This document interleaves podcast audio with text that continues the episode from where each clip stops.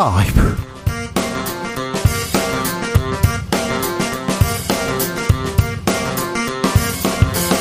2023년 6월 15일 목요일입니다. 안녕하십니까. 주진우입니다. 피파 U20 월드컵에서 4강 신화를 쓴 우리 축구대표팀 어제 귀국길 박수와 한호로 가득했습니다. 김은주 감독 끝이 아닌 시작이라고 선수들 응원했는데요. U20 대표팀의 김태민 수석 코치 잠시 후에 직접 만나보겠습니다. 싱하이밍 중국 대사 발언 이후에 한중 관계 불안불안합니다. 불편합니다. 갈등을 풀고 반전의 계기 찾을 수 있을까요? 외교적 해법 출구 찾을 수 있을까요? 국민의힘 외교통 윤상현 의원과 진단해 봅니다. 김기현 지도부 출범 100일을 맞았습니다. 그런데 잘 보이지 않습니다. 꽁꽁 숨겨놓은 능력, 실력 아직 안 보여주고 있습니다. 이재명 더불어민주당 대표도 잘 보이지 않는데요. 어, 각 당에서 무슨 일이 벌어지고 있을까요? 김병민, 장경태 두 최고위원에게 물어봅니다. 나비처럼 날아 벌처럼 쏜다. 여기는 추진우 라이브입니다.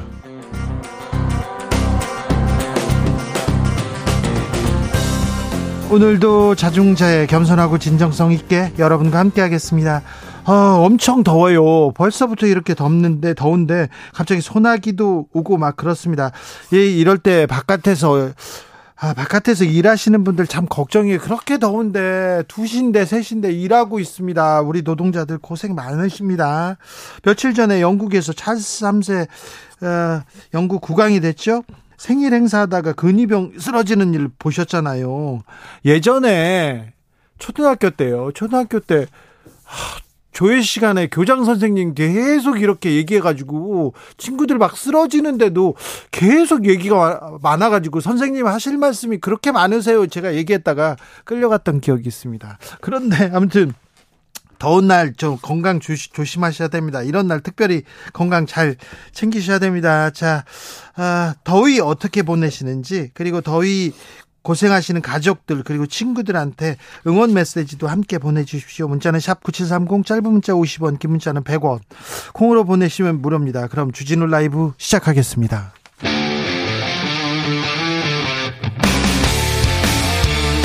탐사보도 외길 인생 20년 주 기자가 제일 싫어하는 것은?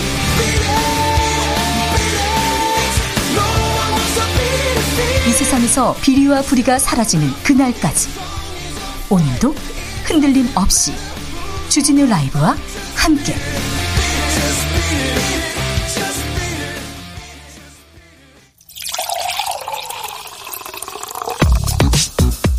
진짜 중요한 뉴스만 쭉 뽑아냈습니다. 주스 정상근 기자 어서 오세요. 안녕하십니까. 노동자 파업은 음, 손해배상 소송은 개별적으로 따져야 한다. 노란봉투 특법의 취지를 인정하는 대법원 판단이 나왔습니다. 근데 공장 점거 등 불법 파업에 참여한 노동자 개인에게 사측이 손해배상 책임을 물을 때는 불법 행위의 정도에 따라 개별적으로 따져야 한다고 대법원이 판단했습니다. 어, 대법원 3부는 현대자동차가 전국 금속노조 현대차 비정규직 지회 소속 조합원 4명을 상대로 낸 손해배상 청구 소송에서 원고 일부 승소로 판결한 원심을 깨고 사건을 부산 고법에 돌려보냈습니다. 어, 대법원은 의사결정이나 실행 행위에 관여한 정도는 조합원에 따라 차이가 있을 수 있다라면서 어, 개별 조합원에 대한 책임 제한의 정도는 노동조합에서의 지위와 역할, 쟁의 행위 참여 경도 및 정도, 어, 손해 손해 발생에 대한 기여 정도 등을 종합적으로 고려해 판단해야 한다라고 밝혔습니다. 쌍용 자동차 파업 관련해서도 손해배상액이 줄었습니다. 네, 대법원 3부는 지난 2009년 정리해고에 맞서 장기 파업을 벌인 쌍용 자동차 노동자들을 지원했다가 회사로부터 손해배상 소송을 당한 금속노조 배상 금액을 감액했습니다. 어, 대법원은 금속노조가 회사에 33억 여원의 지원 손해금을 33억 여원과 어, 지원 손해금을 지급하라라고 판결을 한 원심을 깨고 이 사건을 서울 고법에 돌려보냈는데요. 어, 대법원은 금속노조의 이 손해배상 책임이 있다는 원심 판단은 유지했으나 어, 쌍용차가 파업 복귀자들에게 지급한 18억 원의 금액은 이 파업과 관련된 손해라고 보기 어렵다며 배상금 산정에서 제외했습니다. 좀 배상금이 줄어들겠군요. 파업 노동자들은 약간 한숨을 돌리게 됐습니다. 음, 후쿠시마 오염수에 대해서 정부가 삼중수소 건강에 영향 없다 이런 말을 했습니까? 네, 허균영 일본 후쿠시마 오염수 방류 대응 범부처 테스크포스 기술 검토위원장은 오늘 기자간담회를 통해서 불확실성을 아무리 감안해도 해양 터널을 통해 나온 삼중수소가 우리 건강에 미칠 수 있는 범위에 들어올 것으로 생각하는 것은 어렵다라고 말을 했습니다. 어, 일본이 설치한 다액종 제거 설비 이른바 알프스는 일본의 설명을 그대로 믿는다 하더라도 삼중 수소가 걸러지지 않, 않습니다. 시찰단의 시찰 결과는 언제 나옵니까? 네, 정부는 시찰단이 일본이 공개한 자료의 신뢰성을 꼼꼼히 살피고 있다라면서 검토가 마무리되는 대로 결과를 알릴 것이라고 밝혔습니다.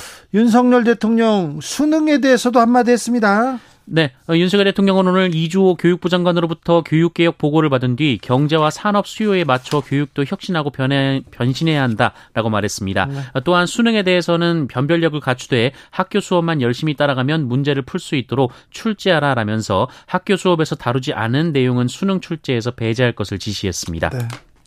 원론전 얘긴 얘기를 하는데 학교 수업에서 다루지 않는 내용은 수, 수능 출제에서 배제하라 이렇게 얘기하는데 수능 출제위원장인 줄 알겠어요. 누가 들으면 좀 대통령이신데 알겠어요. 교육 개혁에 대해서 교육에 대해서 얘기 학교에서 안 배운 내용은 수능에 지금 안 나옵니다. 그죠? 네. 네. 아무튼 난이도만 좀 있을 뿐입니다. 예. 너무 열심히 일하려고 하시는 것 같은데 좀 걱정돼서 그렇습니다. 음, 어제 주식시장에서 이상한 일이 일었습니다. 네, 어, 어제 주식시장에서 이상한 일들이 벌어졌다라는 보도가 나왔는데요. 네. 어, 관련돼서 어, 있으며 어제 주시장에서 비슷한 시간대에 다섯 개 종목이 한꺼번에 하한가를 기록한 일이 벌어졌습니다. 좀 이상하잖아요. 네, 두 달 전 시장을 뒤흔들었던 이른바 SG증권 사태가 떠오르는 장면이었는데요. 네. 특히 중견 방직회사 박림의 경우 3년 전에 비해 주가가 7배나 올랐는데 네. 어제 하루 30%나 폭락했습니다. 이거 누군가 장난친 것 같아요. 뭐 문제가 있는 것 같습니다. 네, 이들 회사는 한 온라인 주식 투자 카페 운영자가 회원들에게 투자를 추천한 종목이라는 공통점이 있었습니다. 카페 운영자는 어제 카페에 당분간 연락이 안 될 수 있다라는 글을 올리고 한 병원에 입원을 했다고 하는데요. 네. 언론과 인터뷰에서 투자를 한 것은 사실이지만 잘못한 건 없다라고 주장했습니다. 병원에 입원했어요? 아, 네. 코인 관련해서 어떤 그 검찰 수사를 받는 사람도 정신병원에 입원해 있어요. 그런데 그 정신병원에 입원해 있다고 수사를 안 하더라고요. 근데 그 전까지 버젓하게 잘 활동했는데, 네. 원 회장 말입니다. 이 부분에 대해서는 또 좀 자세하게 좀 아, 얘기해 보겠습니다. 정부가 북한에 대한 추가 법적 대응 준비 중입니다. 네, 어제 통일부는 남북 공동 연락사무소를 파괴해 법적 책임을 묻겠다며 북한을 상대로 서울중앙지법에 소송을 냈는데요. 어, 이번에는 개성공단 금강산 시설에 대해서도 법적 조처를 검토하고 있다라고 합니다. 알겠어요. 법적 조치 좋고요. 서울중앙지법에 소송을 내면 북한이 와가지고 아이고 잘못했습니다 이렇게 얘기하니까요. 아무튼 어, 북한 잘못한 건 잘못했다 이렇게 얘기해야 되는데 남북 대결 언제까지 대결만 할 건지 대화로도 좀 나가야 될 텐데 그렇게 걱정하는 사람. 사람들이 좀 있습니다. 미국 금리는 동결됐습니다. 예, 현지 시간으로 14일 미국 중앙은행인 연방준비제도는 미국의 기준금리를 5에서 5.25%로 동결했습니다. 어, 지난해 3월 이후 15개월 만에 처음으로 기준금리가 동결됐습니다. 예, 하지만 제롬 파월 연준 의장은 이번 동결은 일시적일 뿐 언제라도 추가 인상에 나설 수 있다는 점을 여러 차례 강조했습니다. 나라 빚이 늘고 있다는 보도는 계속 나옵니다. 네, 지난 4월 기준 국가 채무가 1,073조 원까지 늘어났습니다. 3월보다 19조 원 더 증가했다고 하는데요. 네. 이 지출은 줄었는데 수입이 더 크게 줄었습니다. 네. 올해 들어 4월까지 정부의 총 수입은 211조 8천억 원으로 1년 전 같은 시점에 비해 34조 1천억 원이 감소했고요. 네. 특히 국세 수입이 동기 대비 33조 원 줄었습니다. 나라 빚이 늘고 있다. 그리고 수출 안 되고 있다는 뉴스는 계속 나옵니다. 그런데 빚을 줄이기 위해서 수출 늘리기 위해서 경제 살리기 위해서 뭘 하고 있다는 뉴스는 오늘도 전해드리지 못해서 죄송합니다. 네. 주스 정상근 기자 함께했습니다. 감사합니다. 고맙습니다. 아 요즘 날씨 너무 덥습니다. 좀 무더위 갑자기 찾아온 무더위 건강 챙기셔야 됩니다. 윤미나님 초등학교 2학년 때 교장 선생님 말씀 중에 쓰러졌더니 6학년 때까지 몸 약한 애라고 체육 시간에는 쉬게 하더라고요. 아 좋은 방법이라고 해야 되나? 아 근데 또 그때는 또 손, 손가락 아유 뭐라고 했어 그러면 안 되는 몸이 약한 거는 나쁜 거 아니잖아요. 잘못한 것도 아니잖아요. 좀 해야죠. 아, 몸 약한 장경태 최고위원한테 잠시 후에 좀 물어보겠습니다. 3123님 저는 그 더울 때요. 시원한 그늘에 앉아서 머릿속 생각을 정리하면서 멍 때리면요 더위가 진정되더라고요. 시원한 그늘에서 멍 때리기 알겠어요. 아 좋은 방법입니다. 7670님 이 더운 날에도 생산 현장에서 용접일 하고 있는 아들에게 힘내라고 전해주세요. 저녁으로 시원한 콩국수 준비 중입니다. 아이고 아들아 콩국수 먹고 힘내라. 더운데 고생 많다 얘기합니다. 음. 아, 이묘진님 시원한 콩물에 우뭇가사리 설탕 팍팍 넣고요 한 사발 마시면 더위가 싹 가십니다 얘기하시고 5145님 요즘 두꺼운 김을 살짝 구워서 양념 간장에 찍어서 먹으면 밥 한 공기 뚝딱입니다. 주디의 밥도둑은 뭔가요? 저는 밥 먹기 별로 싫어하는 사람이어가지고 밥도둑 그런 거 잘. 예. 아이고 사랑하는 사람들이랑 가족이랑 밥 먹으면 좋지요. 그게 저의 네 좋지요. 네 감사합니다. 어, 좋은 좋은 얘기 해 주셔서. 주진우 라이브.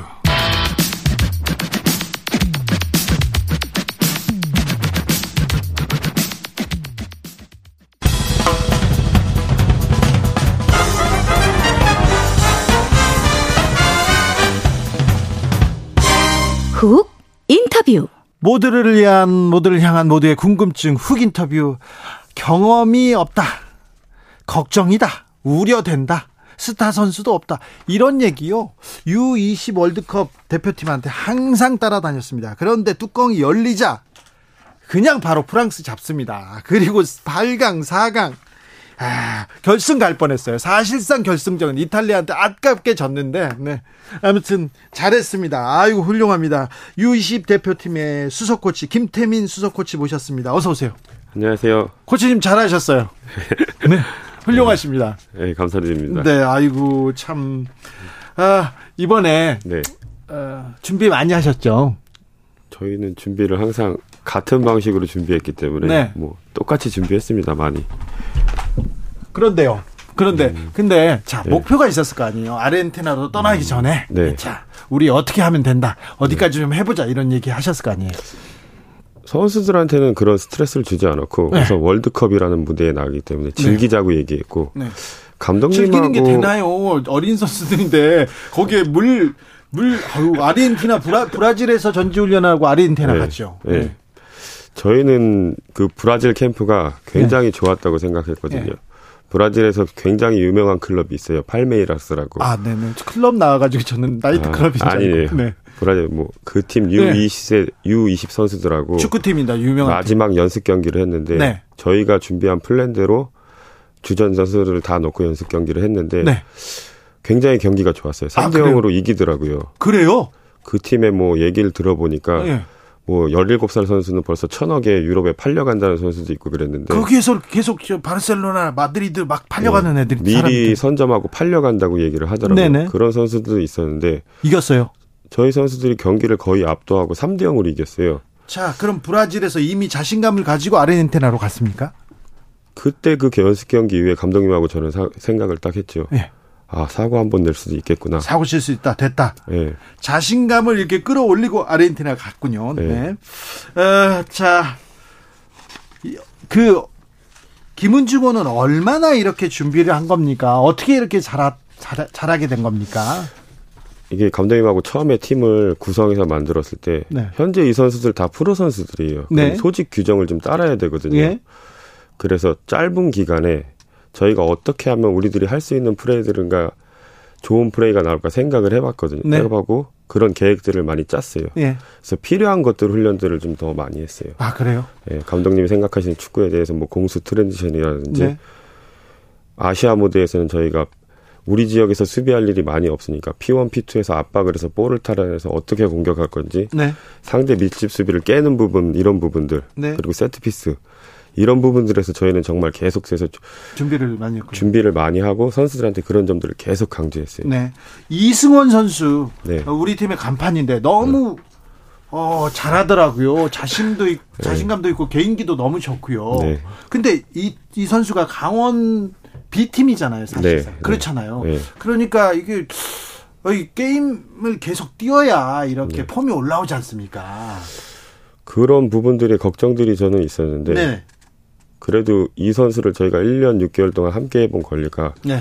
원체 체력이 좋은 선수였어요. 그래요. 그 경기 감각적인 부분들이 좀 걱정이 됐었는데 네.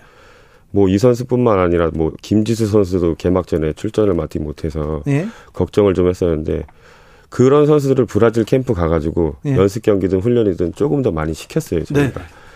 프랑스전에 맞춰서 경기를 시키려고 경기 감각이 떨어져 있는 것 같아 보여서 연습 경기를 두 경기 했는데 두 경기를 다 풀타임으로 뛰기고 그런 선수들은 네. 조금 배준호 같은 선수들 네. 이런 선수들은 지금 K리그에서 뭐 22세 자원이 아닌 주전으로 뛰고 있는 선수라 네. 이 선수들은 좀 조절해서 체력을 좀 비축해주는 상황으로 훈련 프로그램을 많이 짰던 것 같아요. 네. 최 기원님께서 우리 선수들 너무 잘했어요 얘기하시고요. 고향 시민님께서 역대 성인 대표팀 경기까지 통틀어 가지고 수비가 불안하지 않았던 유일한 월드컵입니다. 조금 어, 우리 선수들이 공을 가지고 있으면요, 음, 우리만의 플레이를 하는 것 같아요. 그래서 참 좋더라고요. 감독님께서 그런 부분에서도 되게 공을 많이 들이셨어요. 네? 뭐 소위 말하는 long ball, 막볼이 아닌 long ball도 목적 있게 저희는 이영준이라는 스트라이커가 있었기 때문에 네. 뭐 그런 부분도 강조하고 사이드에서 패턴하는 부분들이 있어요. 저희만의 비밀스러운 패턴이라 그럴까? 네. 움직임 같은 게 있어요. 저희 팀만의 네. 그런 움직임들을 통해서 끊임없이 사이드 공략을 하는 그런 부분들도 감독님께서 굉장히 많이 공을 들이셨었거든요. 네. 또 수비에서 월드컵 같은 무대에서는 counter attack의 중요성을 생각해서 어떤 방식으로 어떻게 빠르게 나갈 것인지 네. 그런 부분들에서도 감독님이 선수들한테 많이 강조했었고요. 사실 그 우리보다 다른 나라가 좀 한 수 위의 전력이다. 그래서 우리가 지키다가 역습한다. 뭐 말은 그렇게 하는데 그게 잘 안 되잖아요. 그런데 김은중호는 잘 되더라고요. 그게.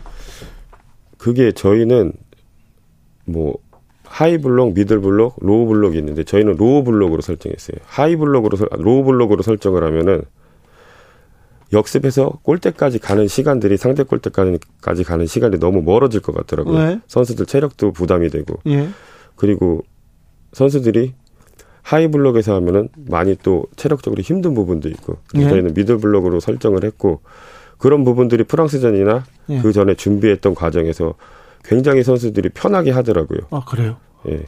우리 선수들은 어, 우리 플레이를 하고 그 다음에 찬스가 오면 골을 넣고요. 프랑스 선수들 당황하더라고요. 네. 첫 아, 프랑스 당황하는 거 보고 깜짝 놀랐습니다. 앙리, 뭐 트레지게한테 당황하던 우리 청소년 네. 대표팀 기억 생생하거든요. 감독님이 안 그래도 그 얘기를 했었거든요. 네.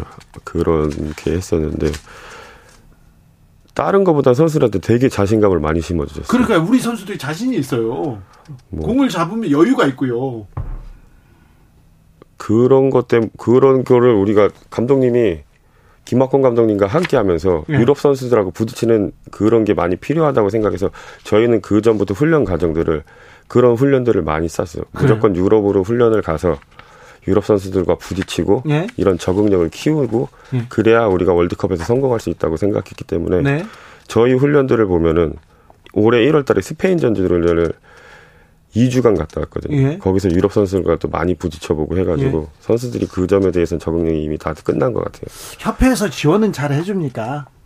뭐 저희는 뭐 지원은 분명히 저희가 찾아서 나간 건 있지만 네. 나가겠다고 하면 확실하게 지원을 해주셨어요. 아 그렇습니까? 네. 김은중, 아 이동국, 김은중, 이야, 생각하는 분들 많은데요. 김은중 감독은 이렇게 네. 아, 팀 플레이를 펼치는 것도 그렇고 끝나고 나서 인터뷰하는 걸 봐도 네.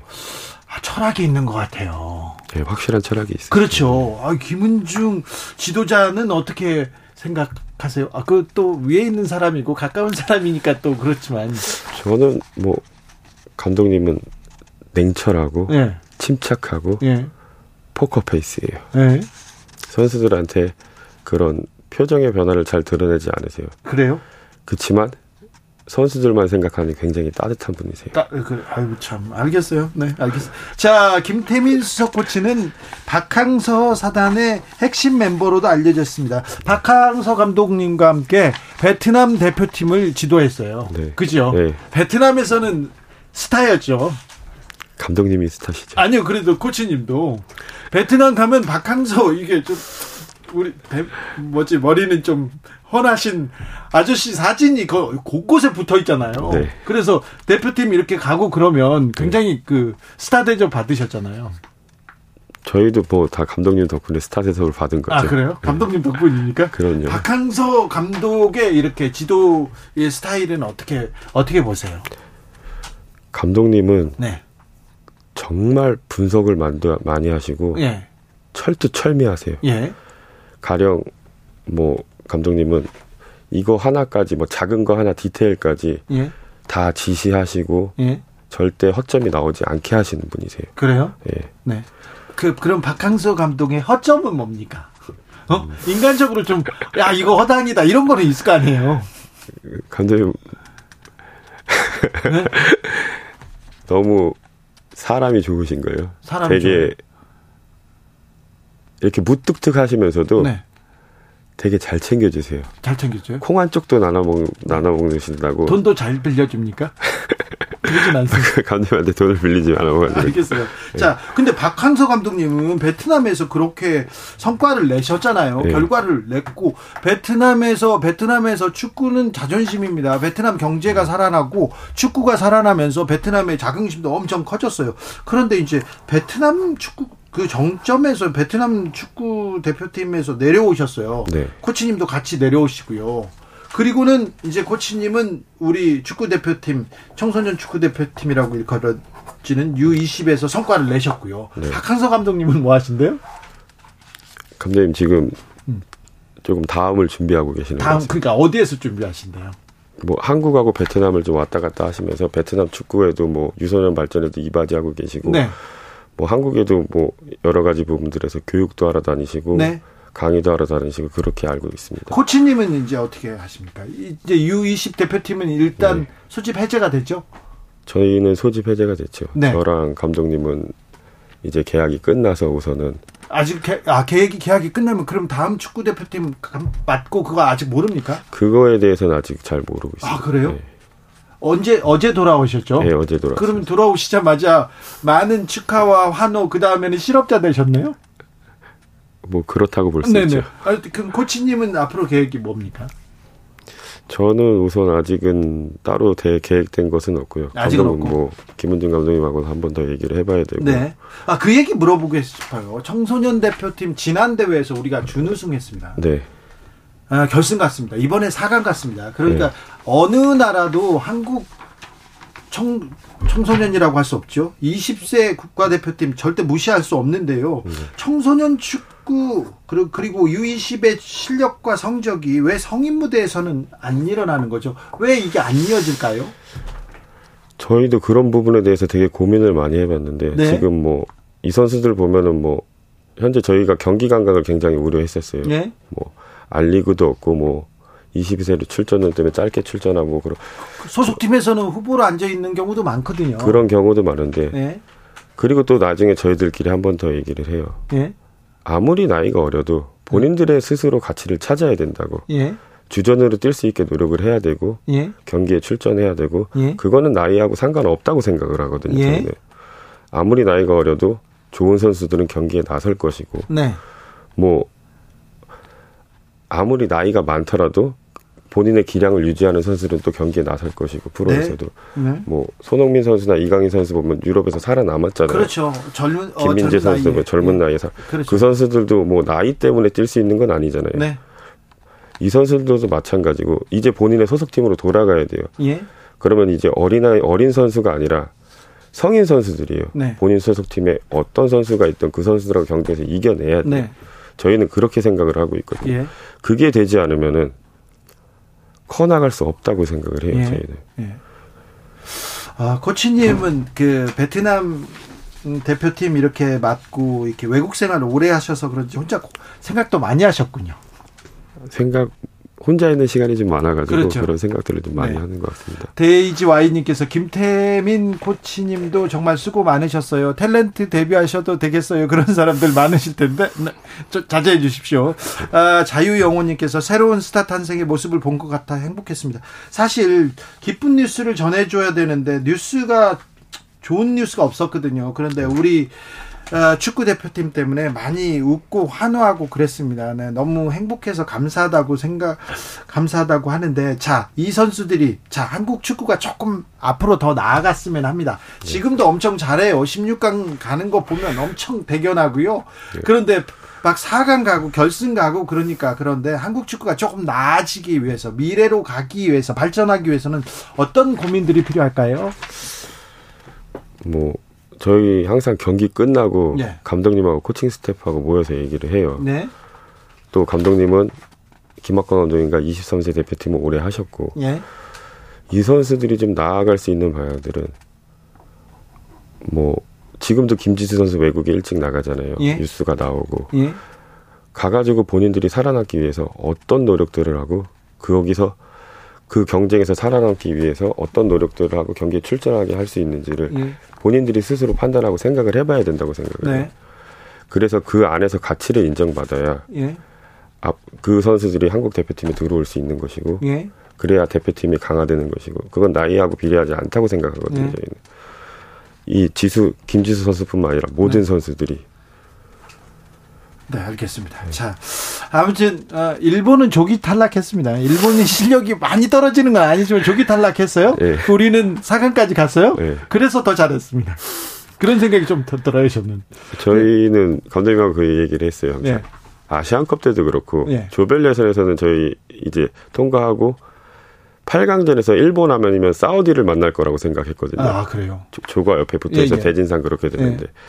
무조건 일본 한번 올라와라. 한번 네. 하고 가자. 그렇게 생각했었는데. 네. 때때로 이루어지지 않더라고요. 알겠습니다. 아, 만났어야 되는데. 그럼 탁 이어졌을 텐데. 아무튼, 아, 많은 즐거움을 주셨습니다.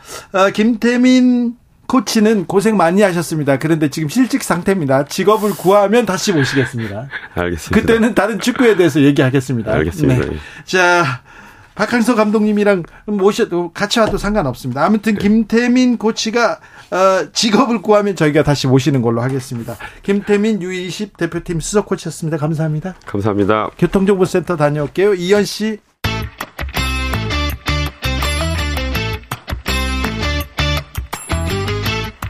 최고와 최고가 만났다. 자존심 강한 두 최고위원의 대결 최고의 정치.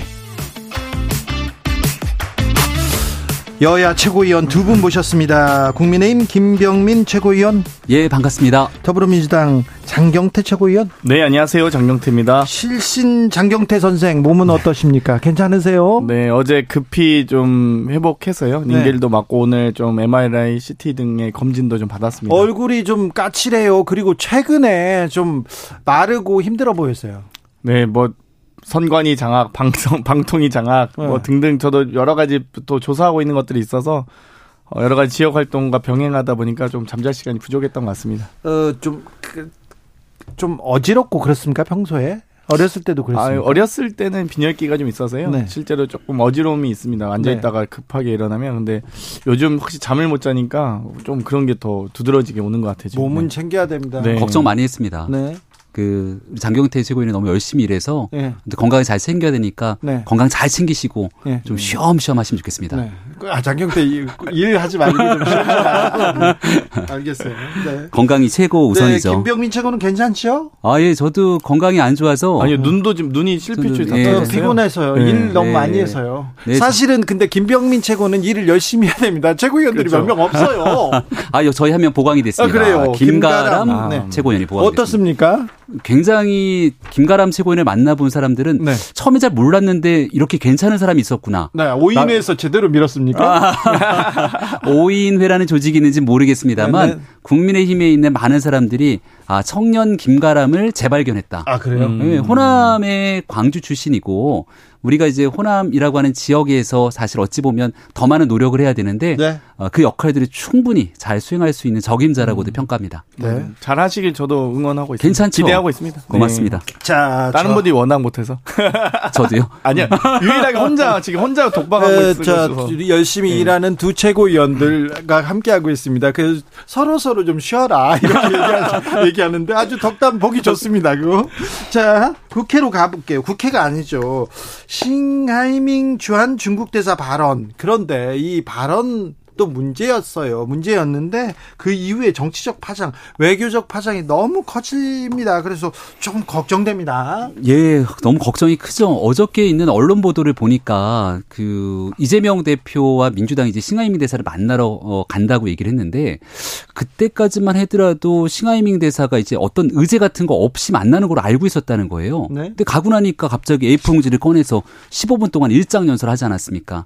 이 불필요한 유튜브 생중계부터 이런 일들을 불러일으킨 건 아닌가 싶은데 네? 일단 대한민국에 대한 국격을 내리깎을 정도로 심각한 무례한 발언했다는 데는 아마 이의가 없을 겁니다. 그럼 여기에 대해서 두 번 다시 이런 행동하지 못하도록 좀 국론을 모아서 함께 나가야 되는데 민주당이 이런 문제에 좀 힘을 실었으면 좋겠습니다. 우리 대한민국의 지금 외교, 안보, 경제, 민생 어느 하나 지금 제대로 굴러가고 있지 않, 않다는 것은 모든 국민들께서 아실 겁니다. 심지어 지금 미국 에서도 미국도 지금 국무부 장관이 방중하는 등의 네, 노력을 하고 있습니다. 중국, 그리고 일본은 지금 북한과의 여러 가지 정상 외교, 정상적 외교를 복원하기 위한 노력들이 보이거든요. 그러니까 우리만 지금 동북 동아시아에서 왕따되고 있는 게 아니냐, 혹은 우리만 좀 무기력한 외교로 지금 국익에 손상이 되고 있는 것이 아니냐는 걱정이 있고요.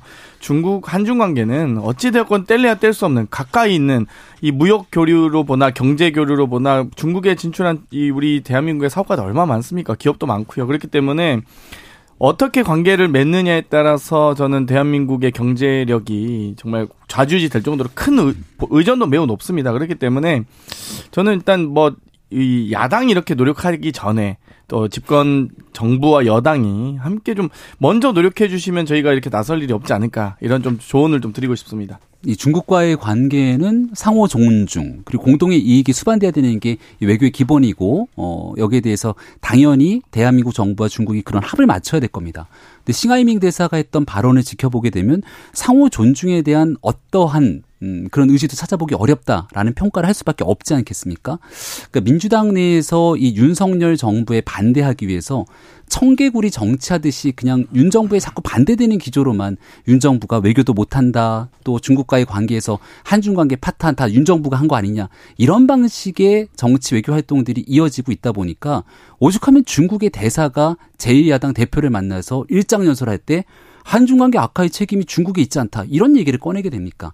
결국 한국과 중국에 대한 관계 속에서 야당이 아무리 윤석열 정부가 밉더라도 우리의 국익을 관점에서 생각해 보게 된다면 힘을 실을 땐 싣고 또 조언할 때는 이 암묵적인 조언도 하고 이런 관계들이 이어가야 되는데 싱하이밍 대사의 발언 이후로 어떠한 반성, 사과, 이 재발 방지 대책 조치가 나오지 않는데 그냥 또다시 중국 중국 얘기를 하게 되는 거에 대해서 국민들이 어떻게 바라볼지에 대한 걱정이 큽니다. 보십시오. 그 야당 대표가 중국 대사와 대화를 한다면 집권 여당은 어떤 책임이 있어야 되냐면요. 이 한중 간의 정상회담을 추진할 수 있을 정도로 과거에 뭐 원자바오 총리라도 한다든지 국가 뭐 총리급 외교 하다못해 외교부 장관급 외교라도 해야 되는 거 아니겠습니까?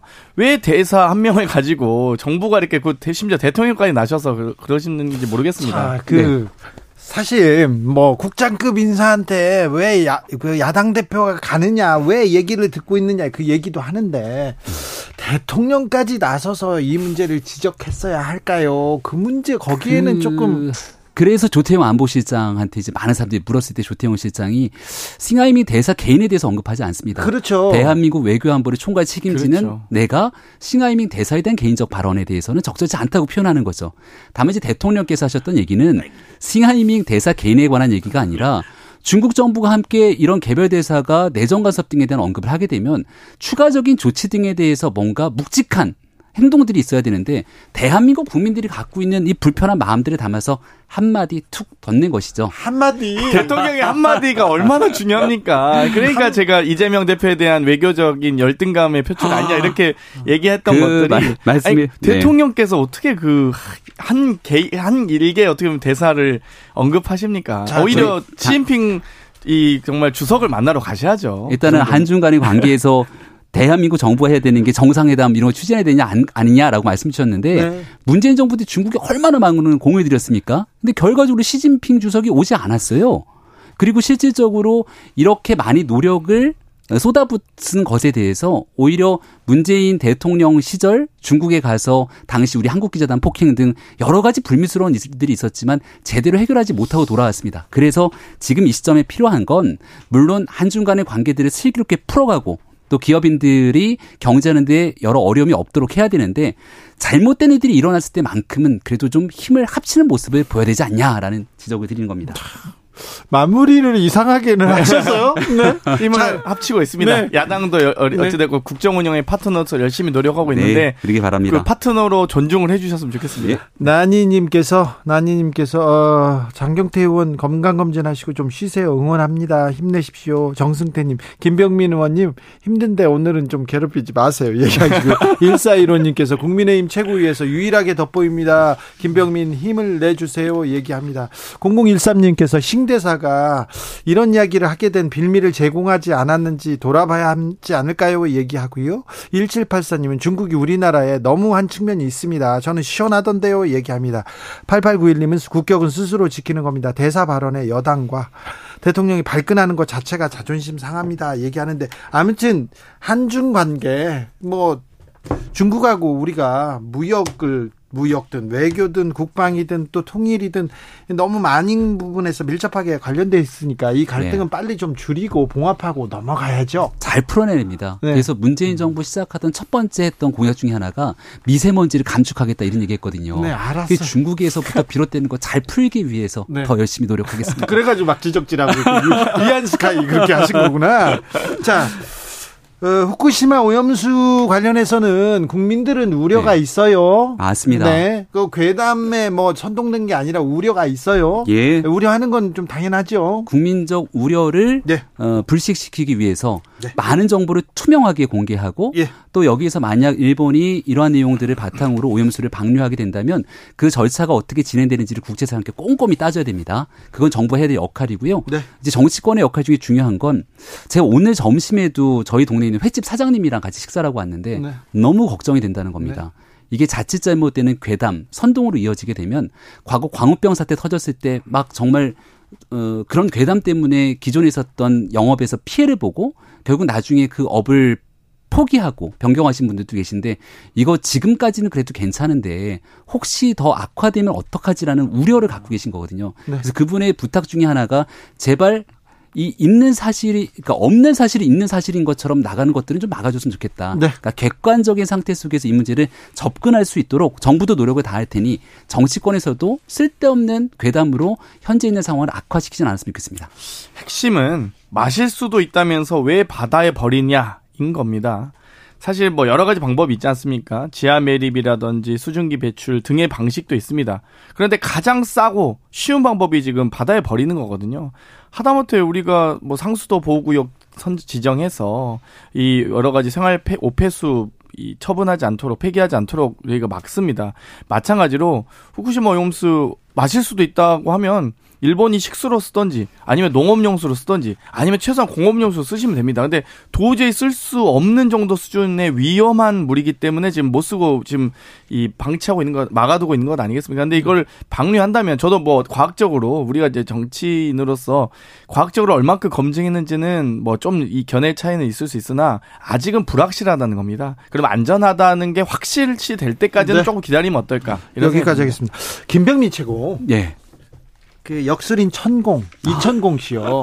네, 그분. 어, 저기 대통령이 9일날 춘천에 갔을 때 춘천에 갑니다. 그리고 어 그리고 그 김건희 여사가 충남 서천에 갔을 때는 그 다음 날 서천에 가고요. 이거 그리고 지난번에 뉴욕 순방 가셨을 때도 뉴욕 가셨잖아요. 이러면서 아, 대통령 마케팅을 하는 것 같아요. 네. 대통령을 팔고 다니는지 아니면 무슨 관계가 있는지 근데 자꾸 나오는데 이렇게 네. 이름이 나오는데 어, 그 서천 군수는 그 사람을 의존하고 있더라고요. 만나서 이렇게 차담회 하는데 네. 사진을 봤습니다. 네. 그러니까 왜 그런 불필요한 논란을 일으키는지 도저히 이해할 수가 없습니다. 그죠? 예. 그리고 이분이 딱 보면은 하얀 수염에 하얀 보시 어디에서 또 튀어요? 무슨 어 어서 맞는데 하는 느낌이 들것 네. 같은데요. 네. 굳이 논란의 중심에 될 수 있는 일이 있으면 그런 애들을 좀 많이 조심해야 될 필요가 있다 말씀을 드리고 저도 뉴스를 보니까 무슨 모시 옷을 입고 다녀서 거기를 자주 찾는다. 그러니까 뭐 과거에도 찾았다는 얘기를 하는 것 같습니다. 근데 그건 그분 사정이고 이게 예, 각종 언론 보도 등을 통해서 여러 불필요한 의혹들이 막 그렇죠. 나오고 있는 거를 불필요하잖아요. 단칼에 좀 잘라주기 위한 노력들이 이곳저곳에서 필요한데 네. 적어도 국민의힘에서 이제 그런 일이 일어나지 않도록 확실히 노력하니까요. 좀 지켜봐 주시죠. 군, 이 당시에 축제 현장 지휘 중 아니었습니까? 여러 가지 인파들이 몰린 상황이었고 안전 점검을 비롯한 여러 가지 어, 이 서천 군수로서의 역할을 해야 되실 텐데 모르는 사람이 차 한잔 하자고 했다 해서 부군수까지 대동하고 경찰 간부와 함께 차 한잔 한다? 아니, 근데 총공 솔직히 이게 인간적으로 우리가 상식적으로 말씀드리면 뭐, 누가 봐도 천공은 천공 같아 보이잖아요. 솔직히 네. 누군지 모르는 거는 좀 이거 너무 과했다. 이게 답이 답변치곤 너무 변명이었습니다. 뉴스는 보고 사셔야죠. 뉴스도 안 보고 무슨 군정을 하신다 그래요. 이게 저 커버 치려고 해도 이게 너무 힘, 그리고 그러면 모르는 사람하고 부군수하고 경찰 간부를 왜 대동하고 만납니까? 물론 이제 정치인이다 보면 우연하게 이제 지나가다가 차 한잔 할 수 있도록 쳐도 네.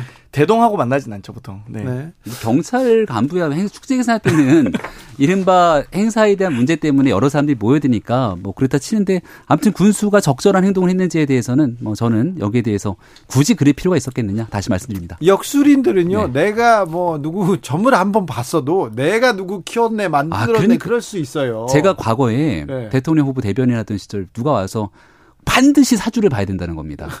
이게 말에 이게 좀 흔들릴 수 있다 그래서 잘못 사주 보러 갔다가 갔으면 어 내가 저 사람 사주 봤다 이렇게 나오면 또 큰일 날 수 있잖아요. 그렇죠. 그래서 되게 친한 사람이 얘기했는데도 아 죄송합니다. 라고 얘기해서 정중히 거절했거든요. 그러니까 작은 오해의 불씨가 될 수 있는 일들을 단칼에 좀 걷어낼 수 있도록 더 노력해야 된다 말씀드립니다. 천공이 하지 말라 이런 얘기는 들은 건 아니죠. 어, 저 저희랑 아무 관계 없는 사람입니다. 진짜 불필요한 오해 네. 그리고 국민들한테 국민들한테 아 이게 뭐냐 이렇게 얘기 나와요. 그러니까 이런. 그게 예를 들어서 과거 이재명 대표가 시장 시절에 막 사진 하나 찍으니까 조폭이 연계된 거 아니냐 이런 얘기가 막 나오거든요. 그때 불필요한 노라는 단칼에 좀 끊어줄 수 있는 용기가 필요합니다. 김병민 드리블은 진짜. 근데 누가 들으면 이재명 네. 대표가 대통령인 줄 알겠어요. 아, 국정 운영을 이재명 대표가 하는 것도 아닌데. 네. 네. 자, 김병민 최고는 시간이 얼마 남지 않았습니다. 오늘 뭐 한다고요? 아, 예. 저희 오늘 당 대표 그리고 최고위 지도부 취임 100일입니다. 당 대표 된 지 100일 됐는데요. 왜 이렇게 예. 존재감 실력 왜 왜 이렇게 꽁꽁 싸매고 있습니까? 100일 동안 네. 안정적인 국민의힘의 모습을 보여주고 있다. 그래서 이제 민주당 막 복잡하잖아요. 근데 국민의힘 보면 탄탄한 안정감을 갖고 있다 생각하는데 원래 아기도 태어나서 100일이 되면 100일의 기적이 찾아옵니다. 아, 근데, 지금부터 근데 본격적인 안정적으로 지지율이 취임 이후에 계속 떨어지고 있습니다. 국민의힘이. 아니에요. 그, 그 여러 가지. 아, 그렇진 자, 않아요. 자, 민주당도 뭐 자, 지금 지금 국민의힘이 몸을 숨기면서 민주당만 이렇게 보고 있는 민주당 덕을 보고 있는 것 같은데 자 보세요. 근데 이 얘기는 어, 시간이 얼마 남지 않은데 이 어떤 얘기 할까요? 이 얘기 하고 가시. 자 조국과 우병우. 그리고 최경환까지. 아, 조국 전 장관 얘기하면 딱 맞겠네요. 안종범까지 여기까지 계속해서 전 정권 사람들 나옵니다. 자. 조 전 장관 서울대학교 교수에 파면됐잖아요. 네. 그러니까 학생들도 여기에 대해서 원성이 좀 높은 것 같고 또 서울대 직위해제 되고 나서도 돈을 많이 받아가셨더라고요. 그런데 또 정치 출마에 대한 의지까지 비춰지니까 제가 아까 불필요한 오해가 있으면 단칼에 선을 그어야 된다고 말씀드리지 않았습니까? 근데 조 전 장관에 대해서는 민주당 대변인이 나와서 뭔가 윤 정부에 맞설 수 있으면 공간과 길을 열어야 된다는 표현을 해요. 저는 조 전 장관과 여전히 한 배를 타고 함께 움직이려고 하는 것 아니냐라는 생각이 들어서 민주당 사람 아닌데요, 조 전 장관. 그런데 민주당 대변인이 나와서 그렇게 얘기했다니까요. 그래서 조국의 강을 건너내 만에 수년 동안 얘기했던 건 아, 정말 쓸데없는 얘기들 한 것이구나. 여전히 조국의 강과 민주당은 함께 하고 있다는 생각입니다. 뭐 일단 조국 전 장관님은 민주당원 아니기 때문에 어 어찌 됐건 출마 여부는 본인의 자유죠. 어, 유병우 전 민정수석과 최경환 전 부총리 또한 그렇다고 보는데 저는 요즘에 이 한동훈 장관을 비롯한 윤석열 사단의 소위 검사 시절 여러 가지 수사 행태를 보면 오히려 우병호 전 민성, 민정수석과 최경환 전 부총리도 억울한 게 있을 수 있을 것 같다. 그렇다면 국민들께 심판받는 게 적절하지 않겠냐. 뭐 무리한 조작 수사라든지 기획 수사, 표적 수사 등이 있기 때문에 장경태 최고는 너무... 지금 우병우 전 수석을 응원하는 듯한 아니, 모습. 여러 가지 검찰의 이 수사 방식을 보면서 네. 아 정말 좀 억울한 게 있을 수 있다. 그럼 과연 그게 무엇인지 국민께 알리는 게 소상히 밝히고 알리는 게 또 정치인으로서 정치인들이 된다는 건 출마한다는 건 국민들께 보고 드리는 자리 아니겠습니까? 네. 민주당으로서 좀 너무 나간 발언 아닌가요? 아니요, 저 우병우 전 아니 그 개인은 그렇지 않겠냐, 개인은 억울하지 않겠냐라는 얘기를 하는 아, 네. 겁니다. 뭐 제가 뭐 어떤 민, 증거가 어, 조작됐다고 어, 한건 예, 아니잖아요. 민주당의 자기 부정이 아닌가라는 생각이 들기도 하는데 그동안 해왔던 정치적 발언들이 있으니까 무튼 민주당은 조 전 장관 때문에 굉장히 곤혹스러울 거예요. 조 전 장관이 갖고 있는 팬덤도 있고 조 전 장관이 나간다 그랬을 때 이 지역에 만약에 민주당이 공천을 할지 말지에 대한 또 다른 후보의 고민도 있을 거고. 근데 저희는 우전 수석 얘기가 이제 우병우 수석 그리고 조 전 장관이랑 대꾸가 되니까 언론 보도가 됐을 때부터 누구 하나 나가서 옹호하는 사람이 없습니다. 그러니까 과거에 퇴행되는 상태로 우리 정치 치르지 않을 거다라고 늘 얘기하고 있는 만큼 구태여 이제 우전 수석 문제는 앞으로 차기 총선에서 큰 걸림돌이나 이슈가 될 거는 없다고 생각합니다. 글쎄요. 제가 보기에는 우병우, 최경환, 위로 전 부총리를 포함한 박근혜 대통령 정부 인사들이 박근혜 대통령께서 만약 나는 윤석열 검사와 한동훈 검사의 희생자였다라는 한마디만 나가면 제가 보기에는 상황 달라질 거라 봅니다. 작년도에 박 전 대통령 이제 후원회장 맡은 유영화 변호사란 분이 있는데요. 네. 그렇게 막 출마를 했는데 그 영향력이 없으면 어느 정도 확인이 됩니다. 그러니까 박 전 대통령에 대한 애잔한 마음을 갖고 있는 당원분들 또 지역민들도 있습니다만 그것과 현실 정치는 별개이기 때문에 지금은 윤석열 정부 또 국민의힘의 아, 이런 체제 내에서 선거를 치르는데 많은 분들이 힘을 모을 거라 봅니다. 네. 자, 김병민 최고는 여기서 보내드릴까요? 아, 예. 고맙습니다. 네. 건강 잘 챙기시고요. 네. 아, 이동관 방통위원 장 내정설이 지금 계속 어, 논란이 되고 있는데 이 얘기는 장경태 의원하고 하고 싶은 분 계세요. 나 다음에 나와서 네, 네 방어하겠습니다. 자 장경태 최고는 장경태 최고 자 김병민 최고는 보내드리고요. 장경태 최고 어, 민주당은 요, 요즘 어떻습니까? 뭐 어, 100일 동안 김기현 대표의 뭐 지도력, 뭐 혁신, 뭐 이런 거 안 보여준다 얘기하는데 민주당도 그렇다고 해서 그렇다고 해서 뭐 점수를 따고 있다, 국민의 마음을 얻고 있다 이렇게 얘기하기는 좀 부족합니다. 뭐 일단 저희도 여러 가지 검찰 발로 보이는 네. 의혹들이 계속 언론 보도도 되고 많은 또 질탄과 또 질책을 받은 건 사실입니다. 또 그런 과정에서 저희도 꿋꿋하게 이 수권 정당으로서 어, 또 야당으로서 이 집권 여 당과 정부를 이 견제하기 위해서 노력하고 있고요. 어, 어찌되건 저희가 뭐 예를 들면 돈봉투 의혹이 있었다. 네. 전당대회 과정에서 이 일, 부 캠프에서 있었던 일이라든지 뭐 여러 가지 그런 의혹들이 있음에도 불구하고 이, 이 그렇다고 해서 국민의힘 정부가 윤석열 정부가 지금 방통위를 장악하고 선관위를 장악하려 하고 있고 이런 부분들이 합리화되는 게 아닙니다. 네. 뭐 민주당이 좀 잘못한 부분들 분명히 질책하고 이 혼나야겠죠 국민들께. 네. 하지만 지금 이동관 전 특보를 무리하게 지금 방통위 원장으로 앉을, 앉히려고 하고 있는 심지어 그 학폭 이 과정이 선도위도 개최 안 됐다. 지금 오늘 또 시사인의 삭폭이 개최 안 된 게 지금 단독 보도 장경태 의원실발로 나왔는데요. 네. 저도 계속 밝히고 있습니다만 밝히면 밝힐수록 친구의 이 머리를 책상에 300번이나 찍게 하는 친구끼리 싸움 붙이고 잠도 안 재고 이 정말 군 군인이었으면 가혹행위로 정말 어디 가, 가도 충분히 처벌받아야 될 부분인데 오히려 아무런 처벌받지 않고 전학을 호련히 떠나서 지금 좋은 직업으로 잘 살고 있지 않습니까? 그러니까 이런 부분들은 저는 어, 정말 우리 아이들에게도 우리 또 청소년들에게도 정말 귀감이 되도록 정말 일벌백계 해야 된다라고 네. 생각합니다. 언론 단체에서도 지금 이동관 특보의 방통위원장 내정설에 대해서 매우 우려합니다. 그런데 아, 민주당이 힘이 없어가지고 민주당이 잘 안 밝혀줘가지고 이렇게 내정할 거다 이렇게 생각하더라고요. 이미 지금 여러 가지 제가 최고위 모두 발언에서도 이동관 전 특보에 관련된 학폭 국가인권위원회 자료라든지 네. 서울시의회 네. 조사특위 자료라든지 이런 것들을 다 장경태 의원이 계속해서 공개하고 있습니다. 예, 제일 그리고 선도위도 개최 안 됐던 것, 학폭위도 개최 안 됐던 것 이런 의혹들을 계속 주장 제기를 했고요. 거기에 대해서 지금 여러 차례 뭐 예를 들면 선도위 결정으로 전학 갔다라고 했던 이동관 전 특보 측의 해명도 네. 거짓으로 네. 드러나지 않았습니까? 아예 개최도 안 해놓고 무슨 개최했다고 이 거짓 해명으로 그래서 저는 이런 부분부터 이미 지명 받기 전부터 흠결과 하자가 이 뭐 너무 많다고 봅니다. 그렇기 때문에 아마 이제 인사청문회가 돌입하고 어, 저는 개인적으로 그 피해자분들을 모두 증인 신청할 예정인데요. 네. 만약 아무리 어, 아마 피해자들께도 원치 않더라도 여러 증언이 나오리라 봅니다. 아 그렇습니까? 네. 네. 만약에 청문회가 열리, 열리면 이 국면은 좀 달라질까요?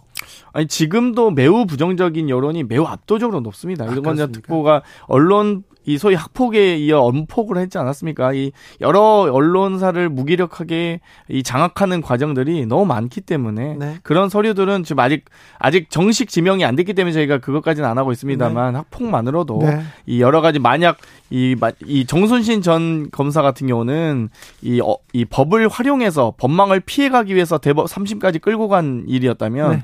이번에 거의 권력형 비리라고 보이기 때문에 이거 사안이 다르다고 생각합니다. 훨씬 더 엄중합니다. 장경태 최고는 일하다가 일하다가 뭐 이렇게 열심히 일하다가 쓰러졌는데 왜 장경태 의원한테 뭐라고 하는 국민의힘 측 주장은 무슨 얘기입니까? 저보고 무릎 보호대를 차고 쓰러진 게 아니냐고 하는데 아마 풀 영상을 보신 분들 아시겠지만 제가 쓰러지면서 계단에 머리를 찌를 뻔했다거나 쓰러지고 나서도 2, 3 어, 2, 3초, 2, 3초가 연기했다고 경, 그렇게 하는 거예요? 경련을 일으키면서 제가 발작을 하거든요.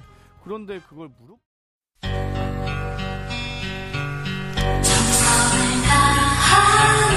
정성을 다하는 국민의 방송. KBS 주진우 라이브. 그냥 그렇다고요.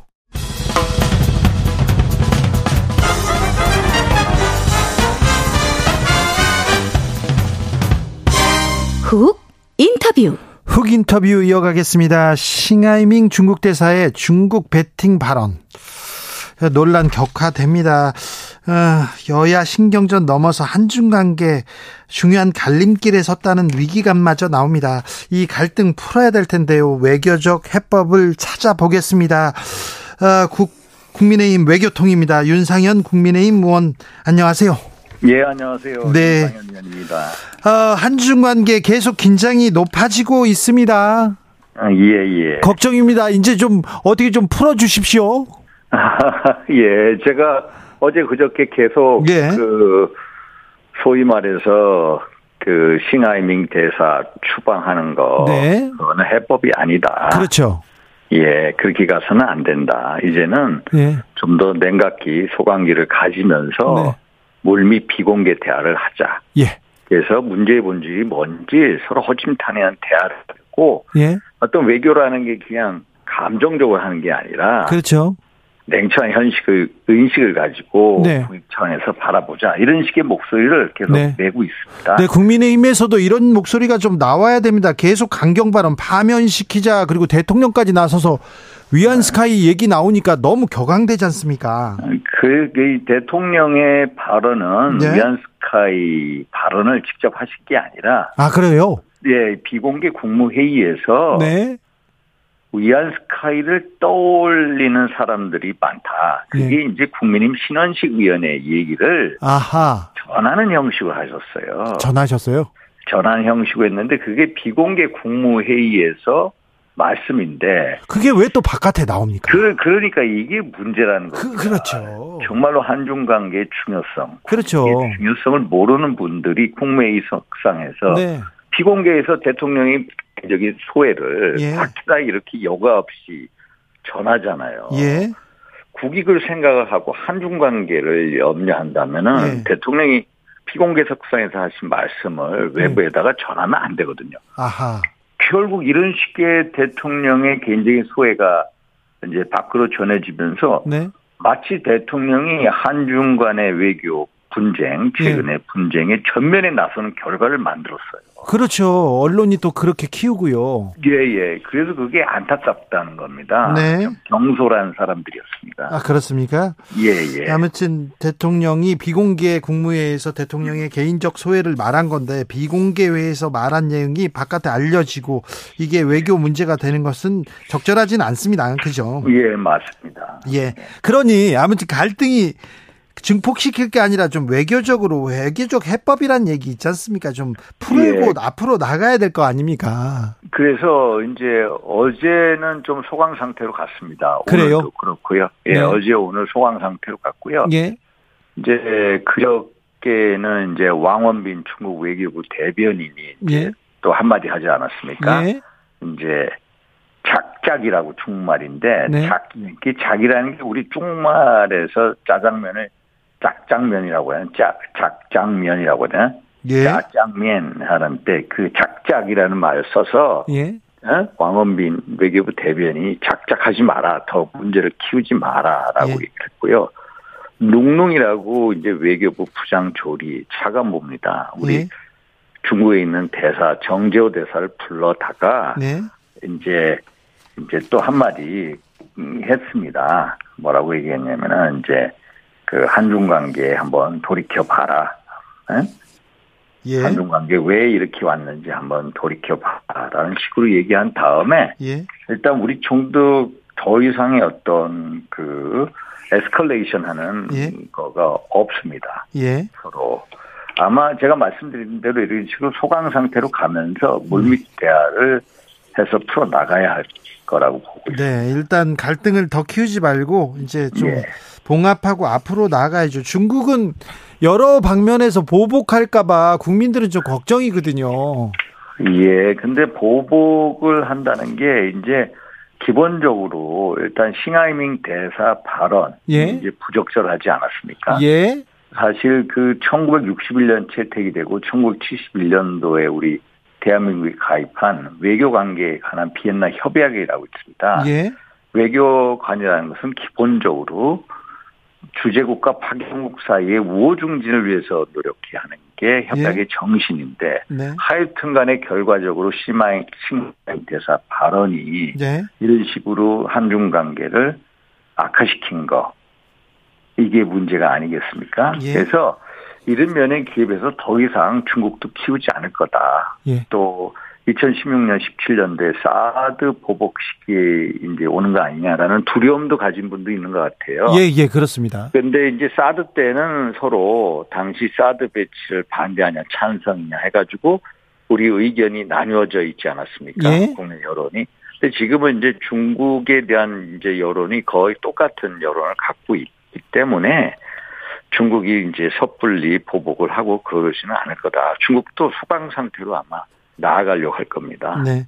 저는 윤상현 의원 같은 분이 목소리를 네. 더 내시고 중국에 가서 중국 아. 지도자를 아. 만나서 우리 정부의 입장, 우리 어, 우리나라의 입장을 정확하게 좀 얘기했으면 좋겠다 이런 생각 갖고 있습니다. 예, 저는 뭐 과거에 시진핑 주석도 몇 차례 뵀고요. 예.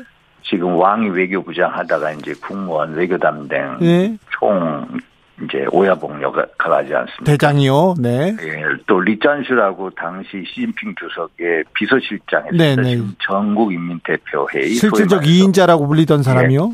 예, 예, 국회 우리의 국회격이죠. 거기 네. 의장을 하고 있는데 사실 중국하고 우리가 근본적으로 대화 채널이 없습니다. 예. 한중 관계를 이끌어갈 예를 들어서 어른이라든지 어떤 정계의 인물이 나서서 이걸 예. 브릿지하는 역할을 하는 해야 되거든요. 그렇죠. 사실 저는 그래서 우리 민당 의원들이 가셨잖아요. 네, 네. 그거에 대해서 우리 국내에서 비판을 하고 그러는데 네. 그게 비판할 게 아니라고 봅니다. 오히려 그렇죠. 얘기해야죠 이럴 때. 같이 가서 예. 우리가 한 목소리로 네.